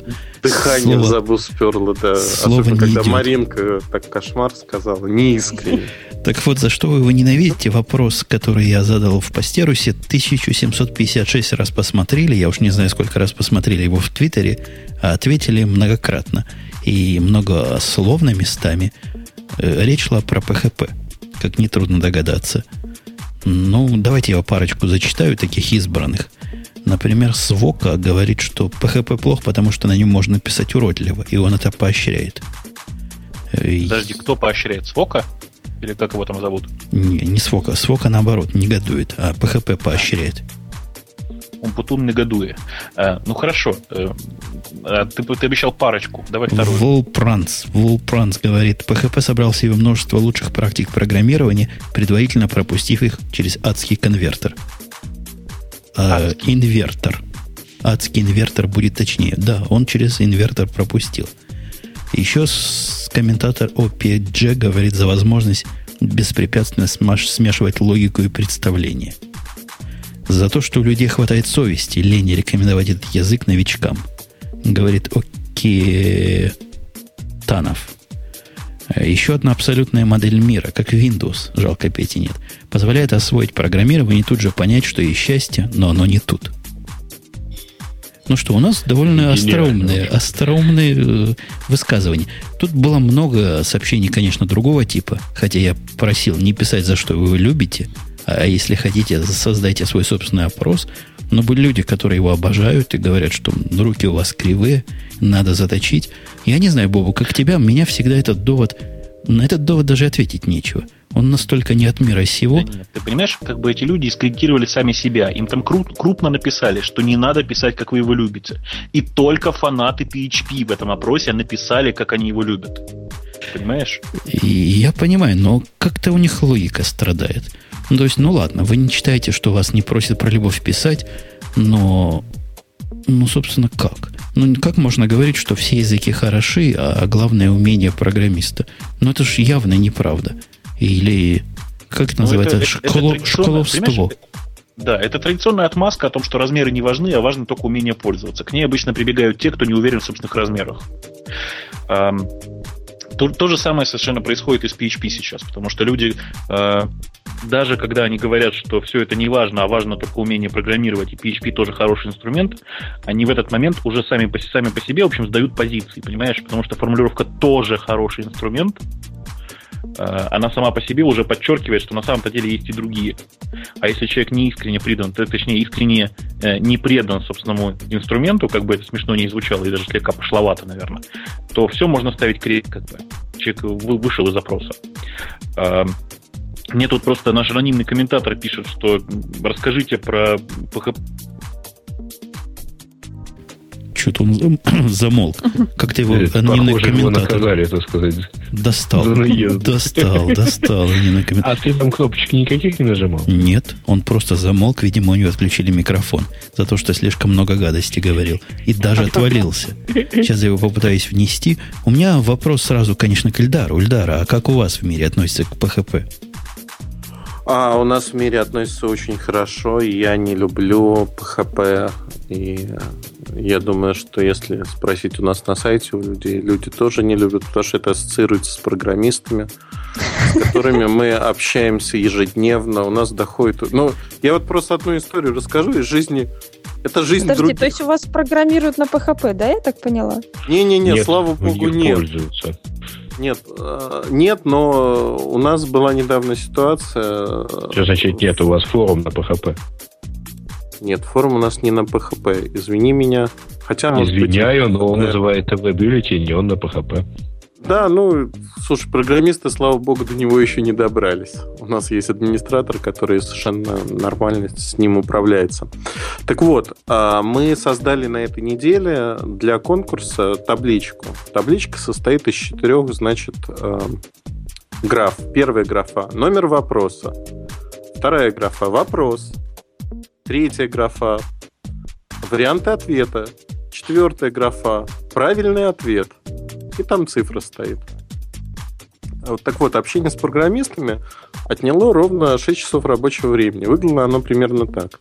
Мы отправили эту табличку, попросили все сделать, описали, что надо сделать, как страничка конкурса. Дальше приходит ответ. А с баллами я разобрался. Я не совсем понимаю, какой ответ является правильным.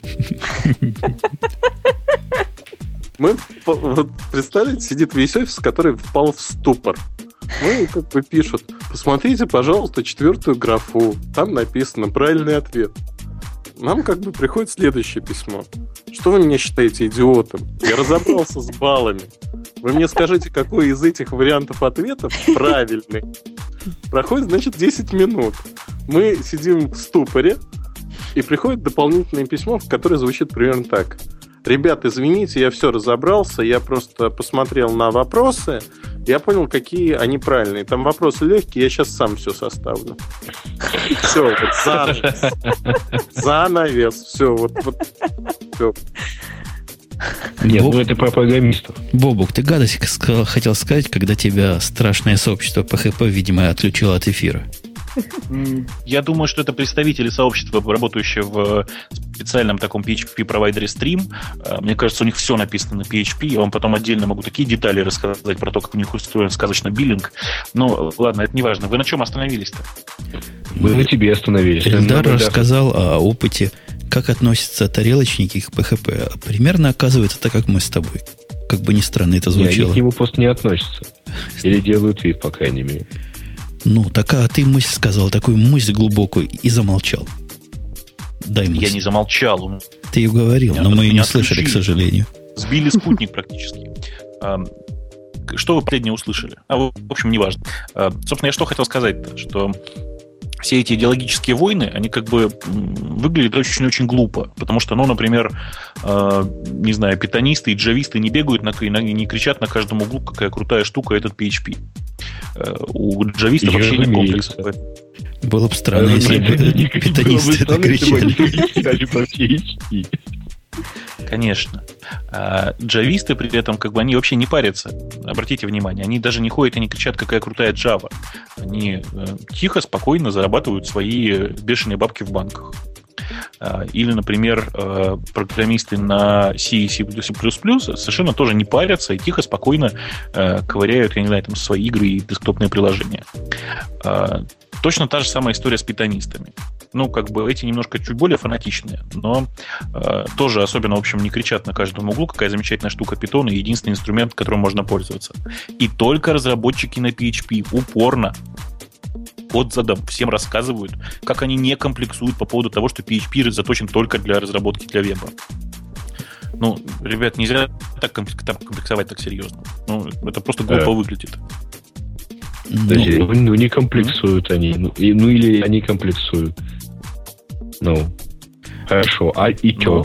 Но ну, при этом питонисты, э, джависты и сишники ходят и говорят, фу, какой дерьмо ваш PHP. Да, они говорят это для того, чтобы нести... Да, столько людей не могут ошибаться. Нести всего лишь... А, все эти 10 человек, конечно, ошибаться не могут. А вот 10 тысяч PHP-стов могут. Конечно, могут. Большинство вовсе не рулит. Вот, например, Гимлис, которого мы знаем не понаслышке, говорит, что можно ненавидеть PHP сколько угодно, но очень много сайтов на нем написано, и тенденцию это не переломить, ибо скорость разработки в PHP выше, чем в разы, чем на любом другом. Вот это, по-моему, хороший довод, то есть скорость высокая. Но я не знаю, как, как коллеги, но вот Бобук наверняка подтвердит, что скорость это такой параметр, который очень часто не то, что не первостепенный, он даже не второстепенный. Нет, скажу даже на самом деле по факту, вот это, что я скорость разработки на PHP выше, чем у остальных эм, средств для программирования веба. Э, это самое неправда. Слушайте, это, это, это заговор. Это заговор. Он только скажет про PHP гадость, его сразу перестает быть слышно. Бобук, скажи что-нибудь хорошее про PHP. Проверим теорию мою. Да. А теперь меня слышно хотя бы? Вот, теперь стало слышно немножко, да. Ты хорошее хотел сказать, Отлично. видимо. А, хорошее. Так вот, PHP это замечательное совершенно средство, почти идеальное средство для того, чтобы писать Hello World. Просто однострочное приложение сейчас супер. Слушай, сейчас, сейчас, сейчас. Сейчас, товарищ майор, сработает. Вообще, довод этот настолько мне знаком, просто аж зубы сводит до боли, потому что в свое время я грешен был молод, Какой глуп. довод? По Hello World? О том, что на нем так быстро писать. Я однажды на спор написал там за 10 минут какую-то систему на Visual Basic, прямо на глазах у заказчиков. Кстати, тоже замечательный язык. И, и там стоял человек, который говорит, да, я поражен твоей производительностью, я поражен производительностью, э, не производительностью, а возможностью это так быстро написать на Visual Basic. Ну, такой бы код я бы постыдился народу показывать. Слушай, ну поэтому ты же, э, не, ты же не рассказал, да, что если бы ты писал на Quick Basic, было бы еще быстрее. Потому что он Quick нет. На Visual Basic формочку, там бухгалтерия, все такое, но все это практически примыкает к тому нам, нашему любимому перловскому write only, и посмотреть на, на это вдумчиво, даже не выпивший ничего, страшно потом. Ну да, э, э, это отдельная история, я не спорю, что есть такие умельцы, ни разу не спорю которые на PHP пытаются себя как-то ограничивать и как-то писать с их точки зрения хорошо. Но, как сказала нам единственная комментаторша в этом во всем деле, не по-русски, она сказала, что не говоря о всем остальном, это я вам перевожу на русский, стоит сказать, стоит утвердить, что плохо э, за дизайнер, за, за, за, за, за, за плохо придуманный язык не может быть хорошим средством для написания хороших вещей. Ну, это единственное, это... про что, э, с чем можно, пожалуй, ну, я не знаю, дискутировать. А ну, что? Не, я, мы, я, по-моему, это ощущение, что мы... отзыв о языке, а не о тех, кто на нем пишет. Ну, они подожди, всегда подожди, на себя у меня, у меня складывается делают. ощущение, что мы сейчас Грея принимаем в диалог про PHP. Грей, ты что-нибудь PHP писал? Я так вот чисто поинтересоваться. Чисто конкретно. В Eclipse. Поставил Eclipse и написал что-нибудь на PHP. Повтори, пожалуйста, еще раз, потому что тебя глушили все. Вот. Но у меня складывается ощущение, что пора отключаться вообще. И вообще мне кажется, что э, в стриме работают не только поклонники PHP, но еще поклонники Грея. Дело в том, что я попытался э, просто поинтересоваться и спросить, а ты скажи, вот ты лично на PHP-то что-то писал в своей жизни? Я лично на PHP, кстати говоря, всякие мелочи, э, собственно, язык-то изначально был предназначен для того, чтобы писать большие такие всякие вещи, а там где-то простенькие формы, а где-то там какие-то маленькие инклюды в странице, я это, такие штук писал достаточно. А, так, кроме того... Пожалуйста, код чего? выложи. Код выложи. Ну, ну, а зачем? Посмеемся. Ты хочешь найти что-нибудь новое? Чисто поржать. Не, ну, свою часть, там, то, что там надо, оно там делается. Кроме того, там, лет 10 последних я занимаюсь тем, что администрирую сайты, работающие на PHP. В том числе и прекрасно держащие нагрузку, замечательно оптимизированные и все такое прочее. Это, конечно, не Facebook, но, в общем, не вижу никаких э, поводов, особенно вот э, как бы в этом месте наезжать на язык, поскольку а, хорошо написанные а, скрипты, которые работают под PHP, хорошо работают. Они работают не хуже питонов. На так, ты знаешь, я тебе предлагаю срочно перейти на автомобили, выпускаемые КамПроваз. Потому что я, я видел много... Гейша, извини, я не могу это... Гейш, извини, я просто не могу это слышать, потому что я не могу э, понять, про что ты говоришь. Тебя глушат кажд... на каждом втором слове. Я не знаю просто. Окей, давайте, давайте тогда просто перестанем заниматься ерундой. Давайте я отключусь, а вы попробуйте поговорить без меня какое-то время. Я попробую перейти на другой канал. Давай, мы тебе сразу да. же перезвоним. Да. А хотел он сказать, Нет, ну, я думаю, мысль... некрасиво, я понимаю, что он хотел сказать, что там ездить надо на, на чем-то другом, да? Не, ну у вас тоже хорошая машина, потому что ее можно в любом заколке починить. Такой довод тоже есть что, мол, все на вазах ездят, а что ж вы морды ворочите со своими Мерседесами Ламборджини? Каждая, немножко поичи. каждая машина для своей ниши хороша. Э, Жень, говорят э, они. Если говорить именно о PHP или, например, и, и например, о питоне, то здесь очень простая штука. Э, я, в общем, действительно практически там не разработчик и не, не собираюсь там показывать код, потому что я его просто сейчас не найду. А, нет там ничего веселого, там несколько э, строчек э, там, то там, то сям в разных страничках. Но дело не в этом. Дело в том, что PHP де-факто стал, общем, таким... На нем много хорошего написано уже. На нем написано там, например, я уже несколько лет гоняю Например, баннер-крутилку, написанную на PHP, которая умеет очень много всего делать и которая тянет, в общем-то, миллион показов в сутки. Это много, это хорошая нагрузка и мало грузит сервер. Вот. А, полмиллиона хитов в сутки, которые выдерживают, ну, мягко говоря, не самый слабенький форум, тоже написано на PHP. Это тоже некоторая нагрузка, которая вполне себе, э, ну, вот так вот, если грубо сказать, э, я вообще не знаю примера форума, написанного на питоне, вот чтобы я его взял и поставил. Ну, ты и просто, PHP в этом просто... месте, ну, ни разу не узкое место, абсолютно. Ты просто не там искал. А он не, узкое место, во-первых, до тех пор, пока ты вдруг не решишься на него посмотреть пристально. Я не знаю, смотрел ли кто из наших слушателей на код WordPress, да-да, того самого, на котором бежит сайт radio-t.com. И причина, почему он там бежит, это ленность. Вот моя ленность, как администратор этого сайта, заключается в том, что хостер предлагает этот WordPress, я его поставил. Ну, собственно, производительность его более или менее нормальна, но ну, я не скажу, что он ужасен внутри, но смотреть без содрогания на некоторые места просто невозможно. И, и давайте подведем итог этой дискуссии. Ну ладно, не ужасен кому-то, кому-то и Жигули хорош, а кому-то, как говорили классики, и корова невеста. Пишет нам Дроникс, он делает молодых перспективных айтишников глупыми и невежественными. Аминь. И...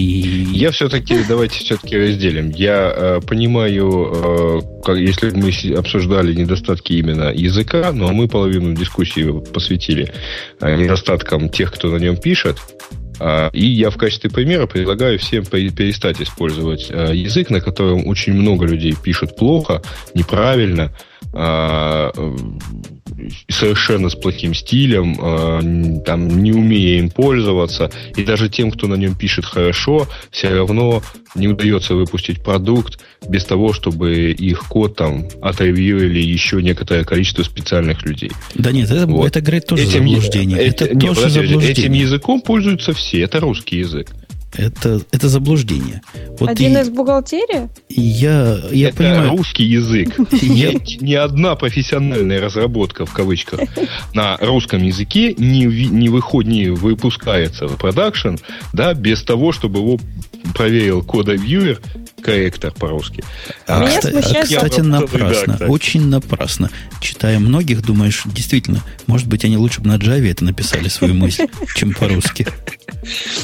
Из, из своей жизни заметила, что очень много именно вот тех, которые начинали на PHP программировать, в итоге просто перешли на Python и все. И как бы э, это для меня тоже довольно сильный показатель.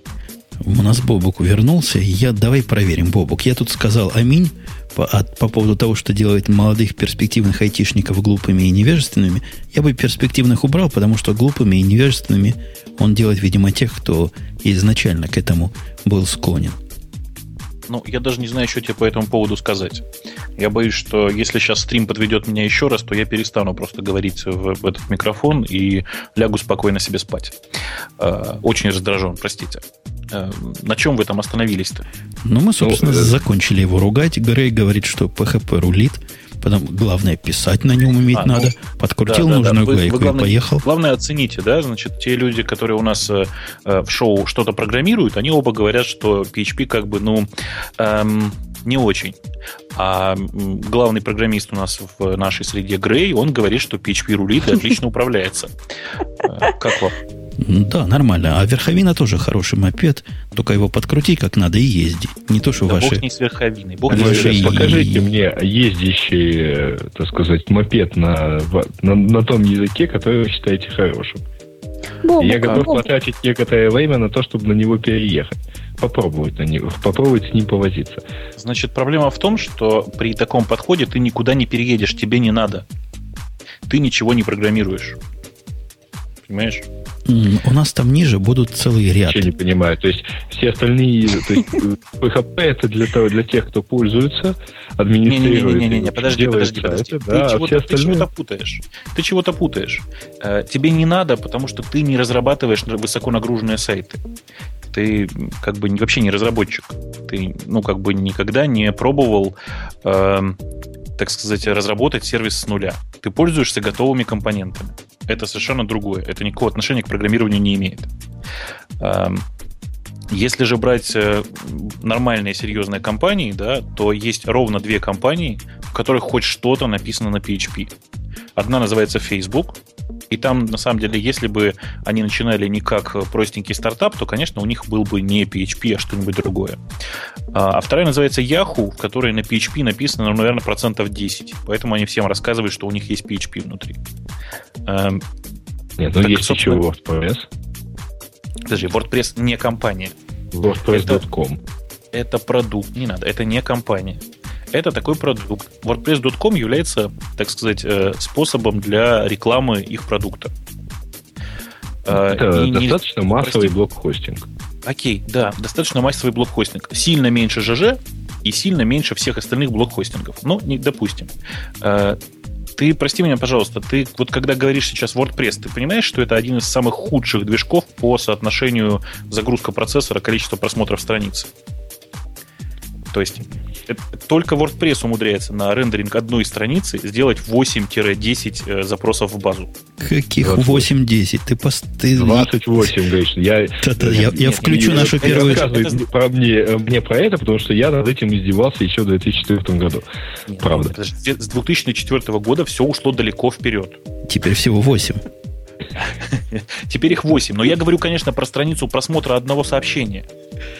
Ну, да, мы, собственно, к чему эту тему начали трогать? Не для того, чтобы постебаться в очередной раз над PHP и пророками его, а наоборот. Сказать, что Facebook-то таки взялось и решила из PHP человека с их точки зрения сделать. каким-то особым, э, таким извращенным, я бы сказал, способом. Я думаю, это к подкасту конкурирующему 18+. Хорошо бы пошла тема.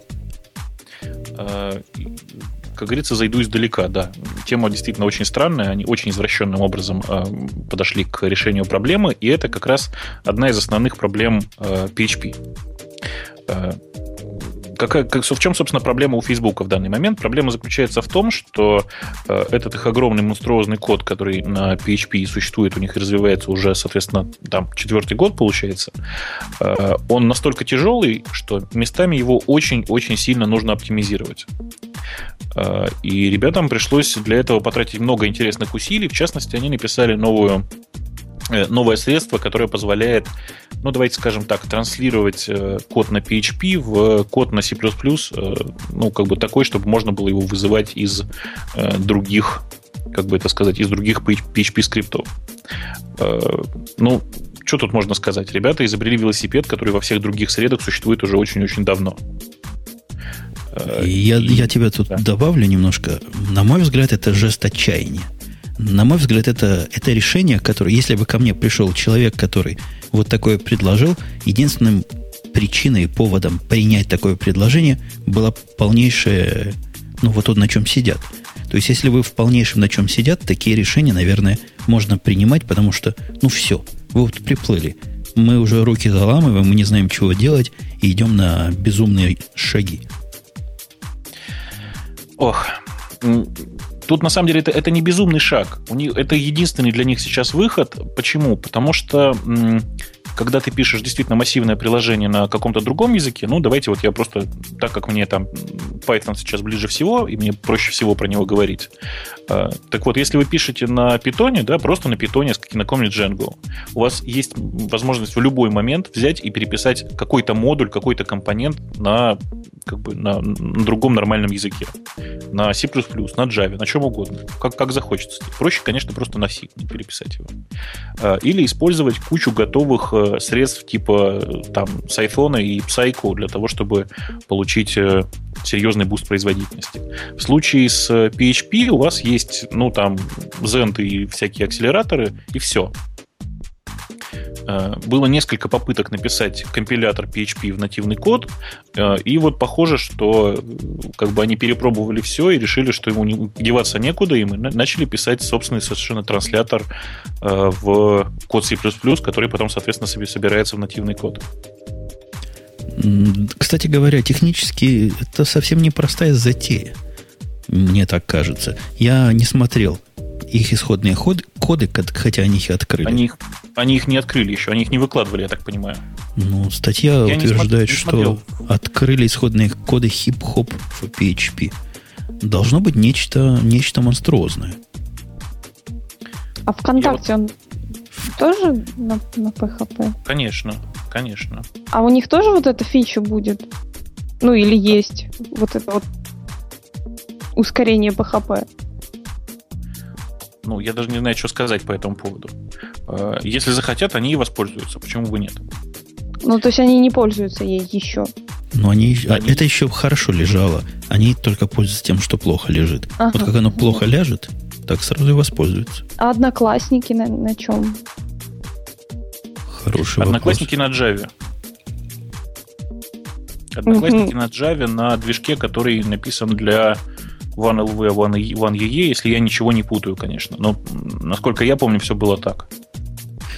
Ну, вот такая грустная история. Теперь вы сможете, дорогие вы наши, если, если удастся вам продукт этот установить себе, откомпилировать, переводите замечательные ваши сайтики в C++ код. Что звучит? Ты понимаешь, ты понимаешь, насколько там вообще действительно замороченная вся, вся система, да? Потому что им же нужно, э, на самом деле, при, э, давай скажем так, после парсинга э, исходного текста определить, какие переменные нужно в, скастить в, какие, в какой тип у C++, Э, собственно говоря, прогнать, ну, то есть понять, э, с какими типами нормально работать нужно. Провести нормальную оптимизацию для того, чтобы, ну, уже, уже с определенными типами, для того, чтобы понимать, насколько это все быстрее или медленнее стало работать, получить готовый код, и, короче это, это бешеное количество возни. Конечно, было бы еще красивше, если бы они написали готовый раппер, который бы это, ну, там, работал бы как GNI, да, то есть брал из памяти Э, готовый уже распарсенный PHP-код и генерировал из него нативный. Было бы еще красивше. Но вообще это, это очень-очень сложная технология, это очень крутая технология, и в этом смысле мне э, больно смотреть на ребят из э, ВКонтакте, которые занимаются ВКонтакте, потому что им до такой технологии еще пахать и пахать. Они сами бы ее никогда не осилили. А она даже по диаграммам, которые мы видим, не говоря уж о сложностях, которые мы представляем, она пугает. А всякая технология, которая меня пугает замороченностью и многими шагами, вызывает автоматически определенные подозрения. Не знаю, как у тебя, но вот все эти 4G языки, к чему вот это все, о чем мы говорим, примерно приходит, как-то стремновато.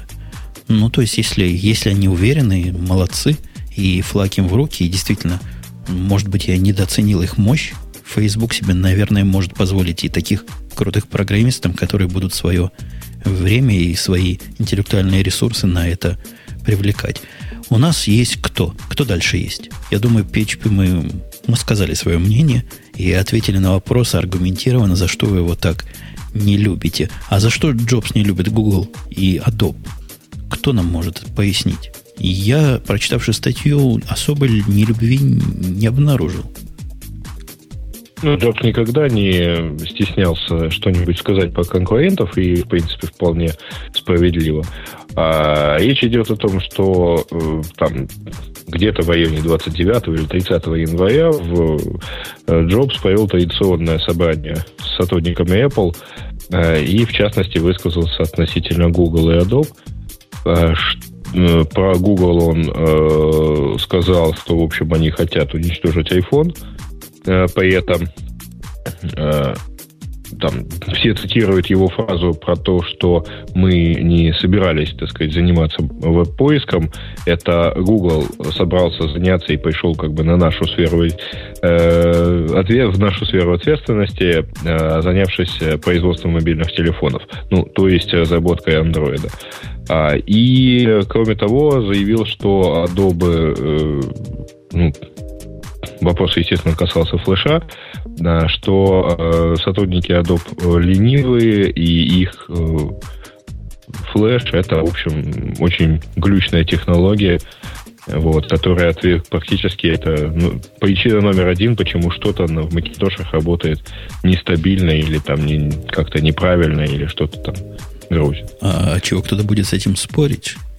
У меня Я главная думаю, причина... Нечего спорить. А, еще раз сильнее всего цитировали другую фразу Джобса про то, что э, вот девиз э, там Don't be evil, который постоянно повторяют сотрудники Google, э, это, в общем, э, что-то типа bullshit и, в общем, не является совершенно правдой. И, ну, про то, мне кажется, ясно решительно все. И, собственно, только ленивый это не повторял. Мы тут повторяли это многократно. Флэш, он странноват. А вот что ну, касается... Ну, там адобовцы сейчас огрызаются, заявляют, что они, в общем, наоборот, все отк... они супер открытые, а вот эта вот проприетарная технология Apple вот не хотят и все такое. Почему Apple закрыта для стандартов? Ну, не смешите мои тапочки. Им говорят про ФОМО, они отвечают про Ерему. А у меня к Эльдару вопрос. Вот этот наезд на Google, он какой-то неочевидный, он какой-то со вторым дном. Это там что, что происходит в этих подземельях? Что за плиты ну, сдвинулись? происходит, в общем-то. Ильдар. Да нет, я бы по-другому посмотрел. Во-первых, вот эта вся история, которую вытащили на божий свет, это явно пиар-история со стороны Apple, а, которая звучит весьма очевидно. По поводу Adobe а, я не буду обсуждать, что это глючные технологии или нет.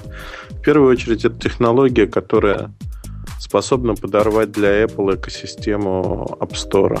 То есть фактически Flash — это среда, в которой можно исполнять приложения, которые не будут контролироваться Apple. То, что делает Google сегодня, это тоже, в общем-то, камушек в огород Apple, потому что а, я бы не говорил про поиск информации, я бы посмотрел в сторону навигации. Если говорить про американский рынок, который очень важен для Apple, сегодня они а, в странном положении. Google делает навигацию для штатов вообще Северной Америки самостоятельно теперь. Все картографические данные принадлежат Google. А Navtec, принадлежащий Nokia, поставляет данные не очень а, большому числу игроков. В первую очередь это PND-шки для автомобилей. И Apple, который использует фактически картографию от а, Google, вынужден будет через некоторое время за нее платить, если он захочет покупать автонавигацию, то есть а, поворот за поворотом, ten by ton. И я думаю, что они этим, в общем, не очень довольны и пытаются надавить на них. Но рычагов для того, чтобы надавить на Google у Apple, вот как ни странно, сегодня не существует просто. Не, ну у них есть э, не рычаг, у них есть своя лопата, они уже купили э, там, собственно, картографическую компанию, поэтому они, в общем, могут это у себя развивать и дальше. А Сереж, они будут... мы, мы-то с тобой ведь знаем, да, что только одной картографии, картографической компании нифига недостаточно. То есть, ну, как бы, нифига не, недостаточно просто купить картографическую компанию для того, чтобы покрыть картами, хорошими картами весь мир или даже только отдельные штаты. Э, и здесь очень-очень много потенциальной работы, а сейчас э, самая дорогая валюта, которая есть вот на этом рынке, она называется время. Сейчас э, Google действительно очень сильно далеко впереди, где-то наравне с Нафтеком и остальными игроками в отношении картографии, и Apple просто тут нечем крыть. Не, ну крыть есть чем.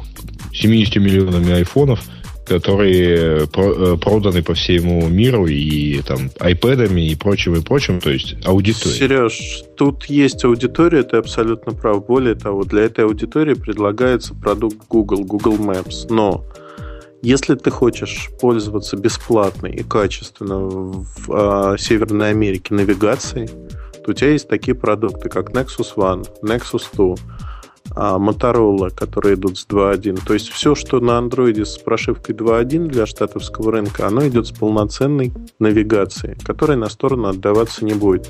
То есть вот сама лицензия, она подразумевает то, что всегда другие партнеры, они будут в штатах немножко урезаны в правах. И это совершенно четкий расчет. Google получает аудиторию iPhone, так или иначе. Он ее получает. А если вы хотите пользоваться более хорошей навигацией, то тут уже прямая конкуренция. То есть, по сути, продукты конкурируют уже. То есть твое предположение, что наезд из, из навигации растет, оттуда ноги. Как-то я не считал, что Apple так сильно и так внимательно смотрит на рынок навигации, глядя на его отношения и, прямо скажем, на отсутствие из коробки вот этой самой turn-by-turn навигации. Ну, и я тебе, может, потому и отсутствует, что хотят, но не могут. Они военные действия у них точно есть. Меня, меня удивило очень, что все эксперты, вот сейчас, включая Эльдара, э, очень сильно действительно акцентируют внимание на том, что и вот iPad вышел по-прежнему, все э, вздохнули, когда появились, показали, что это карта от Гугла, все вздохнули то ли с удивлением, то ли с разочарованием, то ли еще с чем. То есть все эксперты однозначно сходятся во мнении, что э, там сейчас война идет именно на рынке навигации. Ну, ну, война там... идет вообще на рынке, просто на рынке. Я бы сказал даже... Поиск это тоже оно. Да не, ну бог с ним. А, отказ от поиска Google, Google не обеднеет от этого. Тут вопрос-то в другом, что следующие деньги, вот, которые лежат, они лежат в навигации. Причем слово навигация, оно не подразумевает именно вот то, что мы понимаем сегодня под этим, а именно перемещение по улице и так далее и тому подобное. Ну, вот простой пример. А что делает Google? Google не просто картографирует, Street View. А Street View – это уже готовая база, а, слой, на который можно накладывать информацию о магазинах, скидках, дисконтах, которые можно контекстно выдавать. То есть то, чем занимался Google всегда – то есть это другое измерение для рекламы. И вот это измерение, за него все и борются, потому что основные деньги там. Сама навигация сама по себе, она просто это некий базис бесплатный. А вот деньги будут добываться уже из воздуха именно вот таким образом. И, безусловно, такая корпорация, как Apple, хочет участвовать в разделе, имея скажем так, своих клиентов, кто пользуется ее продуктами. Nokia хочет участвовать. И, ребята, обратите внимание, последние полгода, как муссируется тема расширенной реальности. Просто людей готовят к тому, что вот такая контекстная реклама будет интересна, и она будет работать. Я немножко переключаю тему в сторону Давай. забавного. Ко мне недавно пришел слушатель в скайпе и говорит, правда ли это? Э, повторяет нашу следующую новость. Ко мне пришел как буквально к последней инстанции и сказал, если да, вот грозно сказал, я просто слезами залился очень трогательно. У Гугла теперь на одного пользователя будет меньше. Догадались, о какой я новости рассказываю? Про Пока их нет. сотрудничество с разведкой? Ой, такое сотрудничество, просто холодная война становится практически горячей. Скоро камня на камне. А от этой борьбы за мир не останется. Я не понимаю, почему ко мне надо приходить с этим вопросом. У меня нет особых контактов э, в National Security этом самом агентстве, ну, нет пока. Но ну, Хотя своего человека внедрили. Ним, чем большинство слушателей нашего подкаста. Да. Так вот, будет, Маринка, будет ли сотрудничество? Ты самое главное знаешь, потому что ты темы читаешь. Ну, а что? Кто-то думает, что этого сотрудничества нет? Вот как говорил однажды Эльдар недавно, э, что, в принципе, по-моему, и так можно получить что угодно, и не, официально не заявляя о том, что кто-то сотрудничает или не сотрудничает с американской разведкой.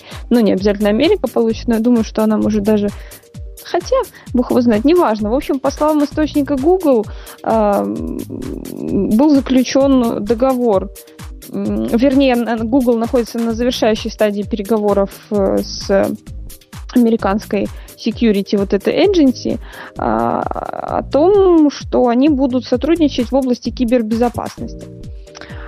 Мне всегда интересны вот э, расшифровки терминологии вот этих различных, особенно там кибербезопасность там, и так далее, безопасность, особенно в законодательных документах, потому что там очень часто пишут довольно смешные вещи.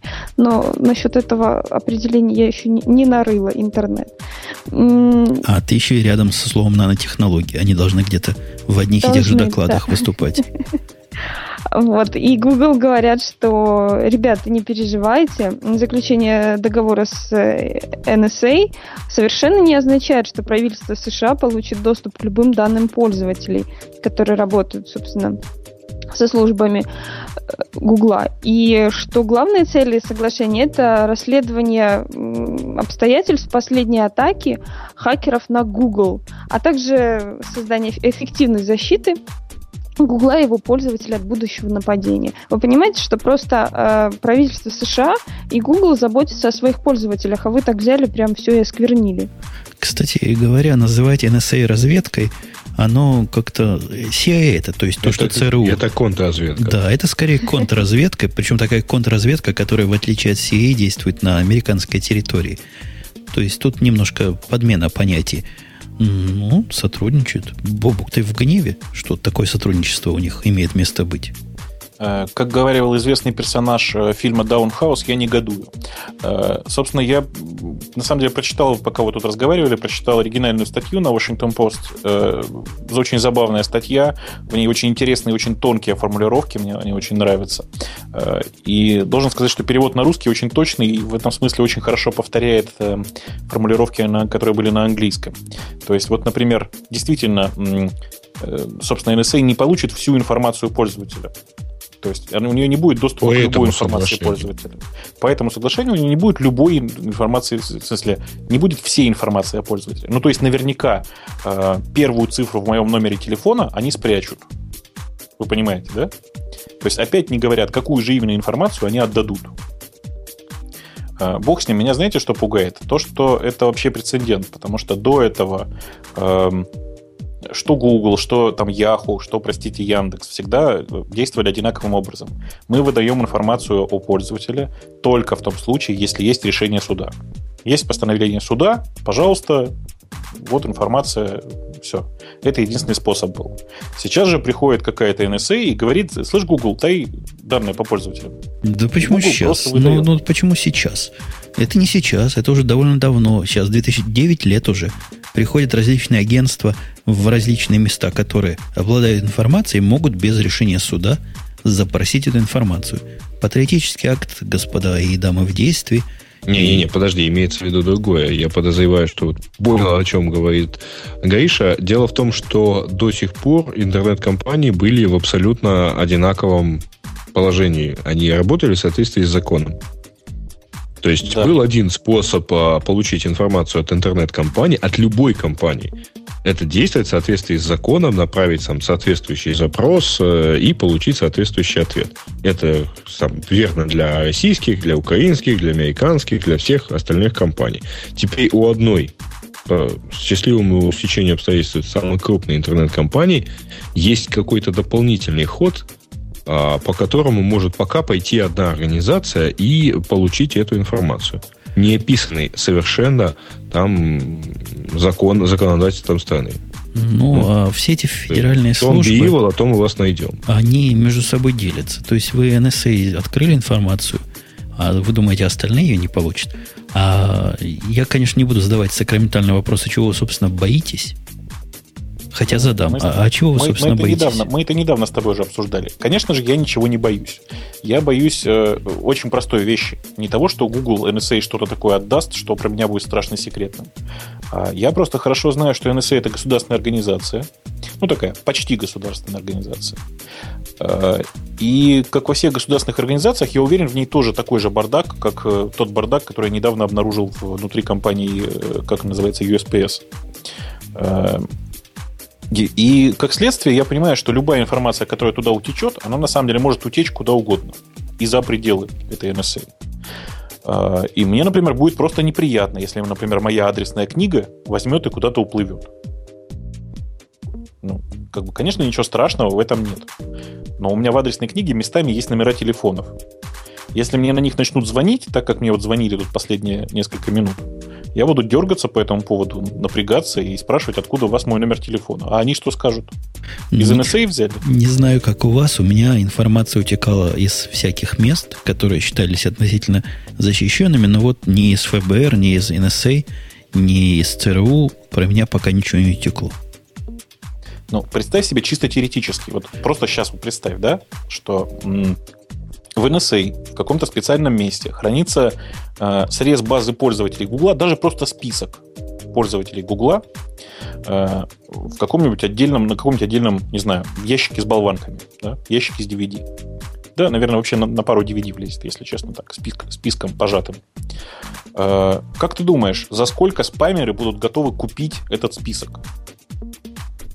Ну, во-первых, у них и сейчас много чего хранится. С точки зрения того, чего хранится в Гугле, я не очень понимаю, почему ты считаешь, что из Гугла купить труднее, чем из NSA или из ФБР. Ты знаешь, я, я уверен, что в Гугле точно так же в, в этом смысле, как у нас, и хорошо знаю, что доступ ко всей базе имеет э, три человека, которые подписывали очень серьезные всякие бумажки, очень серьезные всякие документы, э, и ну, и даже им, в общем-то, слить эту базу будет довольно тяжело. То есть, а в Пентагон просто люди с улицы заходят и проходи, не хочу да читать нет, чужие конечно, базы. Нет, конечно, но это же, э, во-первых, NSA это не Пентагон. Не знаю, где они расположены. Я бы их в Пентагон посадил. У них такой, такая эмблема типично для Пентагона подходит. Ты знаешь, я что-то там читал про хедквотер в Мэриленде. Так что я ничего, ничего как бы не знаю, никаких подробностей. Вот. Ничего сказать не могу по этому поводу. Но неважно. А, даже если это Пентагон, это все равно государственная организация. Прости меня, я ни на грош не доверяю государственным организациям в этом плане. Ну, вообще я тоже не люблю государство, не люблю, когда его много. И я вовсе не защищаю, просто пытаюсь понять, собственно, от чего так заволновало. Мне не кажется, что это изменение чего-то. Это просто артикуляция текущей ситуации. Я сильно не уверен, что с другими провайдерами, ну, тот же самый Yahoo, через которых есть такие люди, которые ищут, или тот же самый Bing, не, под, не делится этой информацией и с NSA, и с другими агентствами. Да, понимаешь, наверняка день делится, но я почему-то уверен, что это происходит в штатном порядке, предусмотренном законодательством. То есть по решению суда или по специальному распоряжению правительства, тролля поля. Но это, а кстати, одно, одно, одно, один из моментов как раз предвыборной кампании нашего президента современного было то, что ругал он предыдущего за отсутствие процедуры и упрощенной процедуры разделения этой самой информации о гражданах. То есть это, судя по всему, уже давно так, и ничего тут особо нового нет. Ну, вот Google, Google в этом смысле более транс, транспарентно, то есть более прозрачно. Делятся все, а Google об этом рассказывает. Ну, чего их за это ругать? Ты знаешь, да, что а сейчас пока ты говорил про... Ты знаешь, что пока ты говорил про государство и вообще про все, у тебя пропала трансляция, как говорят. Не может такого быть. Трансляция может. идет. Видимо, может. упал. Ну, либо, либо падал кластер, потому что на то он кластер, чтобы падать. Точно. Эм, так вот, продолжая, собственно говоря, разговор, я как бы я не вижу большой, действительно, какого-то большого криминала в этом событии. Но меня пугает тенденция. Потому что если так пойдет и дальше, то послезавтра, э, не знаю, какая-нибудь государственная сеть закусочных тоже захочет получить список адресов Гугла и будет рассылать по этому делу спам. Вообще ни капли не сомневаюсь в этом. Э, или, например, э, не знаю, налоговая полиция просто вот, ну, просто так между делом начнет по, собственно, по, по этим базам спам рассылать. Ну, почему бы нет? Ладно, если спам, а если оно будет твои неуплаченные налоги так находить. Например, почитает мою почту, да, и увидит донейшены, которые приходят на счет radio-t.com, который я, кстати, при, предлагаю вам продолжать делать. Как-то давно вы не нажимали эту кнопочку. И увидит, что некто Умпутун и некто Бобук не отчитались. И к ногтю. Эм, боюсь, боюсь. Собственно говоря, я предлагаю куда-то двинуться уже на какую-то другую тему, потому что мы, кажется, слово Google сегодня говорили так часто. Нет, ну есть еще одна фраза про слово Google. А, про инициативу с DNS. Это а, еще нет, с прошлого раза она, она была, да, эта инициатива. Ее, кстати, я не зря поставил рядом с этой криминальной новостью, потому что многие параноики говорят, вот, теперь они хотят знать побольше циферки из вашего IP. То есть до этого Google не знал циферок вашего IP, вот совершенно серьезно. Вы ищете, они не знали. Они их специально, видимо, маскировали, а теперь они будут знать целых три группы ваших адресов. Это же ужас какой-то. Но Нет, ну в действительности это... предложение заключается в том, чтобы а, часть первой таи октета э, в IP-адреса включать в запрос DNS сервера. То есть, э, по идее, вот поправьте меня, я правильно, правильно я понял. А, по идее, предлагается совершенно всем там по дефолту включить вот технологию типа Round Robin DNS, да? Нет. Нет. Нет. Но Речь и возможность том, что... ее использовать. Нет. Нет. Жень, как мы с тобой хором. Нет, речь идет о том, чтобы использовать э, первые три октета для того, чтобы примерно представлять себе, где географически находится, э, собственно, респондент, и чтобы ему, э, собственно говоря, можно было отвечать с ближайшей машины из кластера. Там никакой роудробин речи не идет, просто, ну, как бы, просто типа CDN такой для DN, поверх DNS.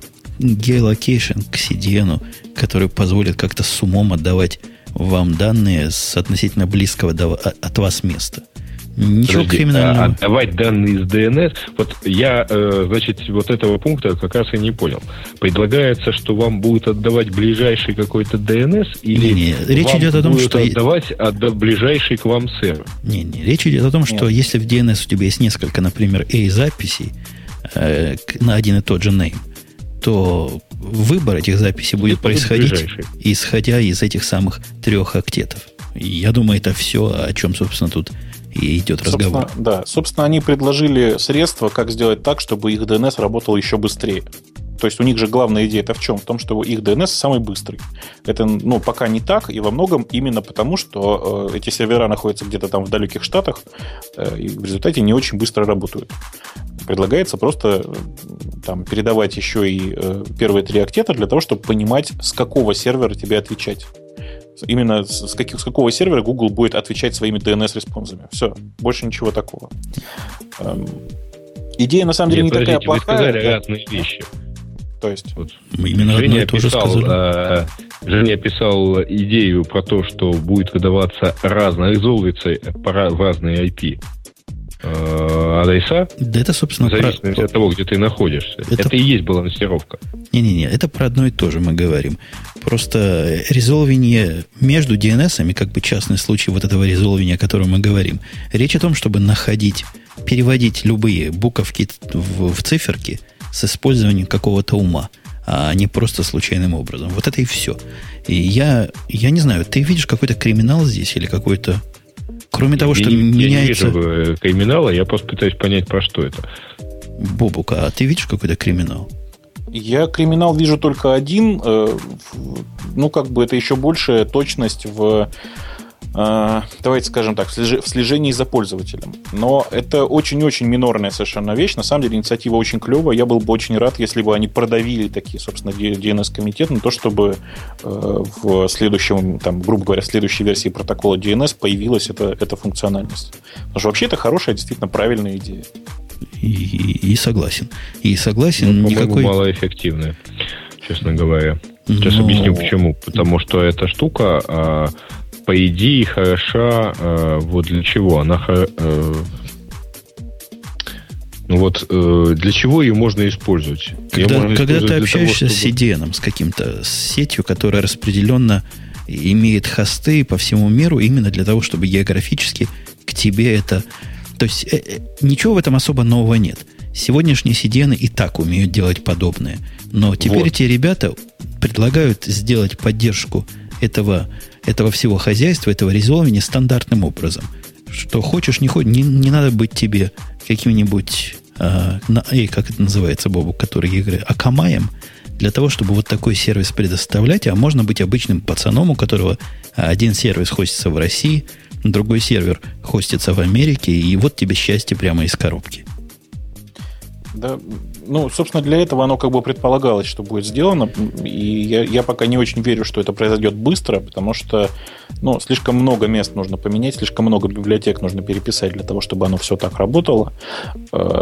Ну, а понятно, что до тех пор, пока не появится там какой-то значимый процент э, использования вот этого всего хозяйства, понятно, что перехода на новый протокол тоже не произойдет. Собственно, это я нас плавно подвожу к следующей теме про Google и про еще одну их очень клевую инициативу. Меня прямо дух захватил от их смелости. Ты читал, да, про Internet Explorer и Google? Ну, его решили закопать, шестой Internet Explorer. Я всячески приветствую. Я предлагаю рядом закопать и седьмой. Вообще, в этом есть, в этом есть что-то ироничное.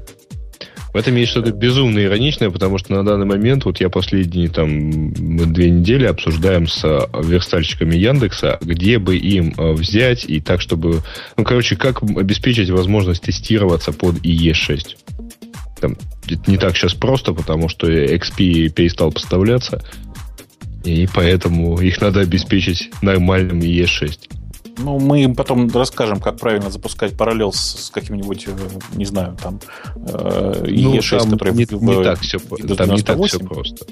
Да ну. я знаю. Я, я, я, собственно, к чему все хочу сказать -то? Я все хочу сказать про инициативу Google, про с идеей отказаться от E6. Это очень клево, это очень круто, это реально очень круто. Потому что, что вы понимали, я не знаю, как сейчас у Google статистика, но в России E6 это примерно 7-8% пользователей.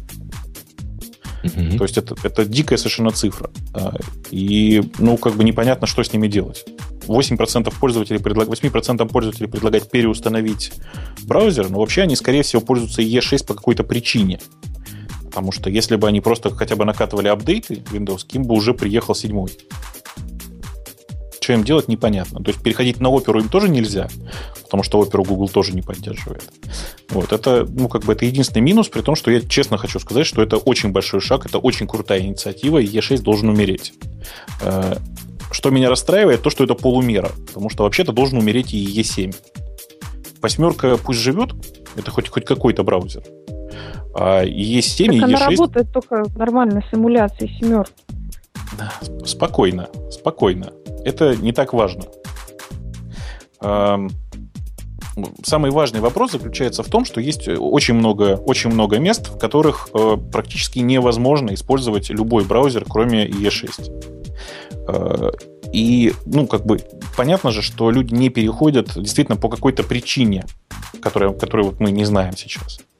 Э, я знаю там некоторое количество интернет-сайтов, которые прямо с самого начала оптимизированы только под работу с E6, и в восьмерке они не работают даже в режиме эмуляции. Э, как Google собирается с этим бороться, я не понимаю, это же это взрыв всего. Не, ну кроме того, это вот я сейчас смотрю на статистику, которую дает StatCounter, это не очень большой западный счетчик, у них 13 с лишним процентов на январь 2010 года это и Е6. Ну, а вам, вам не кажется, очень, это каждый восьмой. Дайте я вам конспирологии подкину. А не кажется ли вам, что это Google опять гнусен? Вот как и в прошлой новости, и гнусность его в том, что вот этих несчастных людей, бедных, которые до этого прекрасно жили на АИ-6, они таким образом загоняют железной рукой в части хрома. А, не получится. Почему? Нельзя их загнать в хром, потому что, еще раз повторюсь, эти люди не зря пользуются E6. Ну, может, они а, просто неграмотные. Нет, Нет смотри, есть, э, ну, например, почему у нас многие на работе пользуются Е6, потому что он стоит, э, его как поставили айтишники, для того, чтобы поставить седьмой или восьмой, надо писать дикую служебку и дикое обоснование, зачем тебе вообще это все надо. И поэтому, ну, им как бы проще реально им пользоваться, они не видят проблем, они как бы но они не ходят так много по интернету, кроме определенных сайтов, чтобы для них это было критично. То есть пока одноклассники не перестанут поддерживать ну, E6, да. будут дальше сидеть. Нет, я думаю, что просто они у них э, это второй, а то и третий браузер. Очень может быть во многих случаях, но тем не менее он там используется. Э, мы забыли сказать, что э, предлагается выключить эту поддержку, точнее перестать его поддерживать в тяжелых веб-приложениях Google. То есть Google Docs, видимо, потихонечку оно каким-то образом будет отваливаться из Gmail, ну и вот в прочих таких вещах. То есть на поиске-то он, разумеется, будет продолжать работать. Э, хорошо. Мы поддерживаем инициативу, хотя какой-то все-таки запашок тут. И если бы у них не было своего браузера, я бы сказал, как Бобук. Я бы сказал, да, молодцы, крутые, убивайте Просто его задолбались поддерживать э, старый устаревший ключный браузер. Да, но вот на фоне, на фоне своего собственного браузера есть какой-то все-таки запашок. Ну что, у нас, у нас тут много чего еще было, но вряд ли мы обсудим предметно эти 10 или сколько у нас есть Project Management и Time Tracking Tools. Может, на следующий раз принесем Потому что, будьте смеяться, но, по-моему, во всем этом списке нет ни одного приложения на PHP. Темы наших слушателей. Есть да. возражения? И, ну, давайте. Темы есть, темы возражений нет. Слушателей. нет. И темы есть, и возражений нет, да.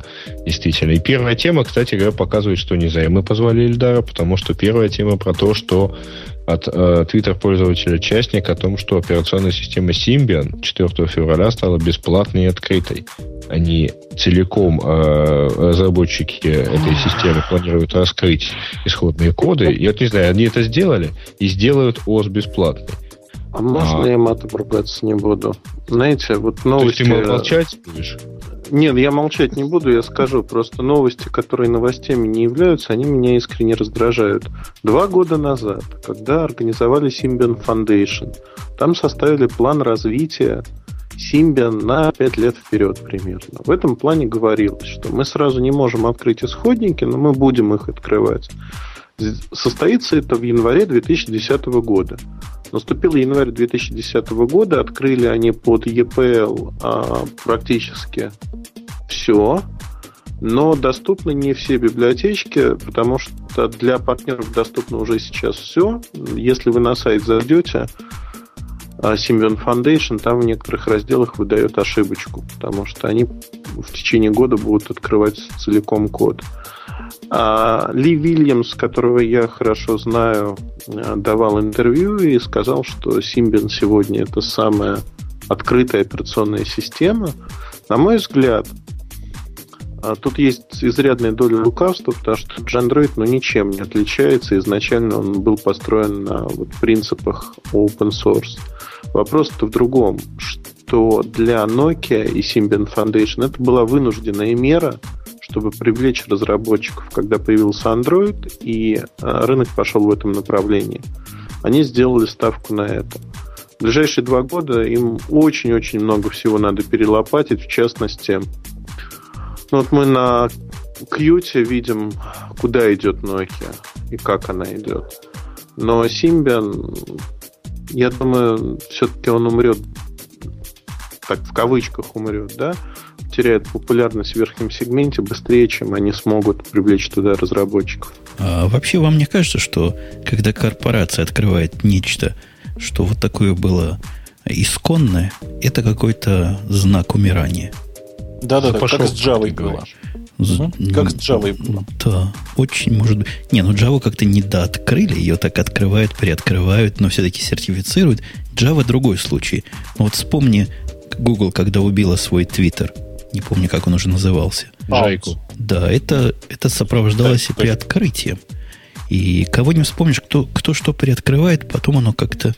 А Google, Google ноутбук, его что же открыли? Он теперь Нет, open ну, source? И Его, его, от- сначала убивают, потом открывают. Ну да, убивает, потом открывает.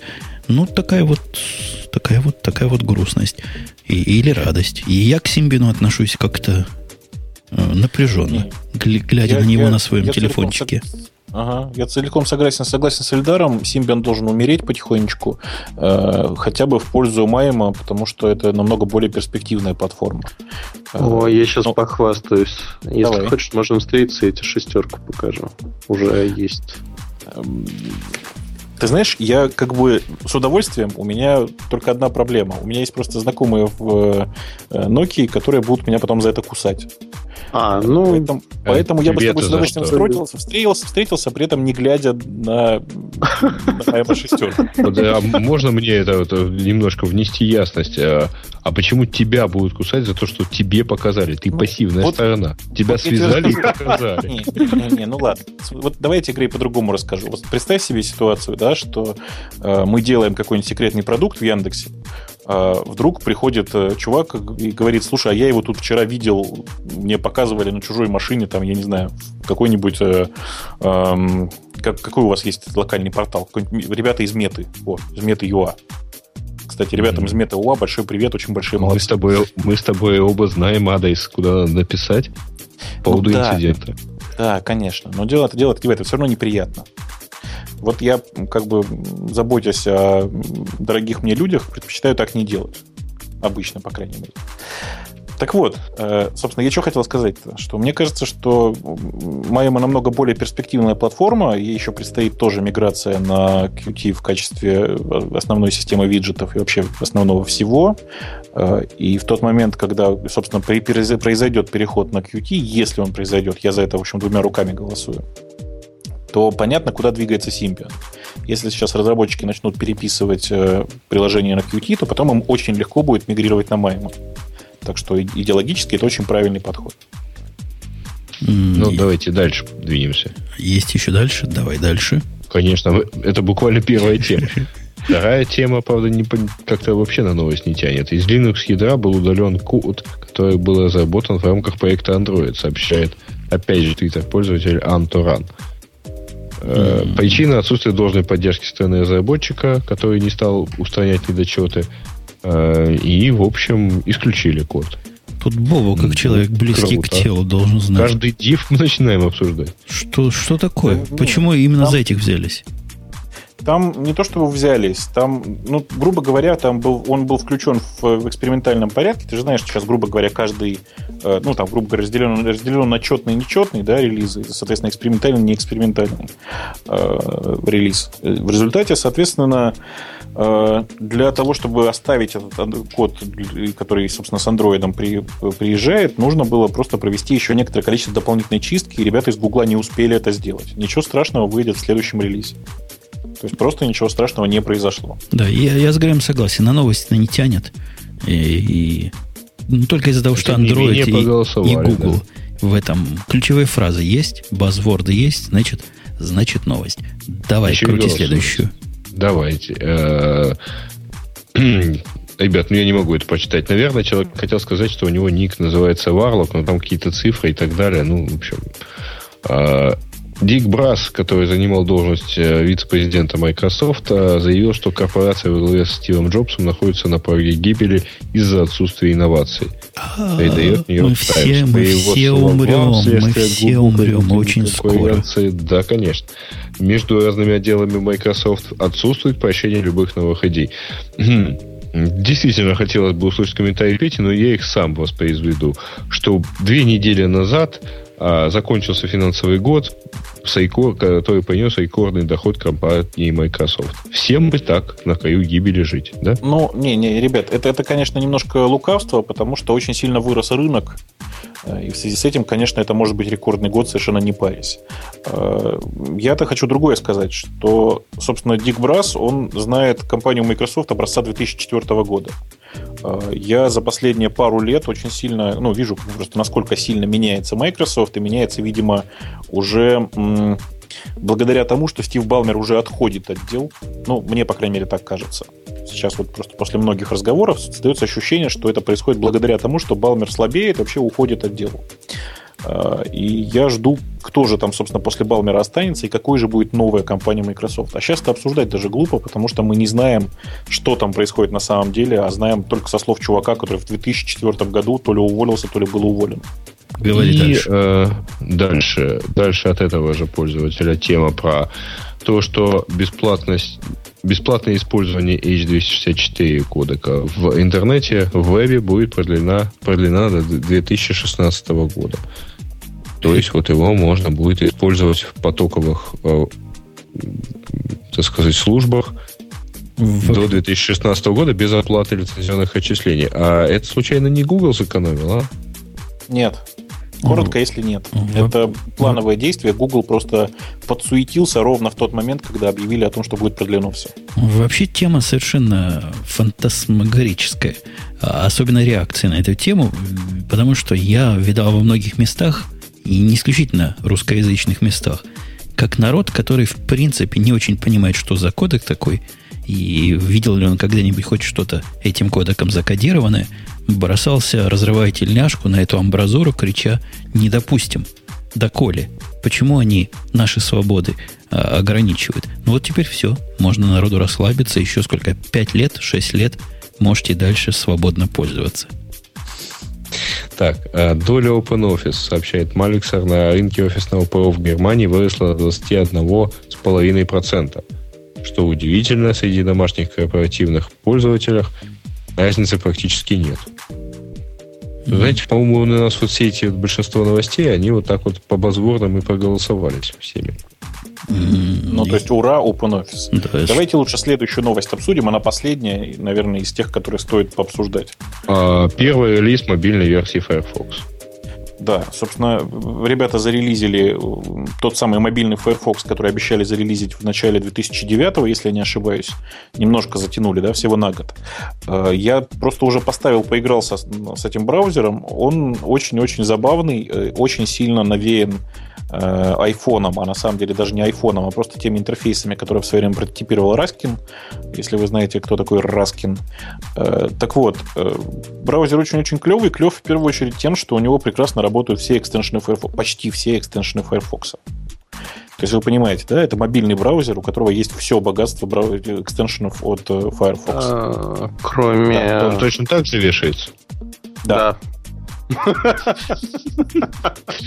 Что не за, сеанс такого хорового да или нет в ответ на мои вопросы. А куда вы его все ставите? Я бы тоже, может, поставил, но мне просто некуда.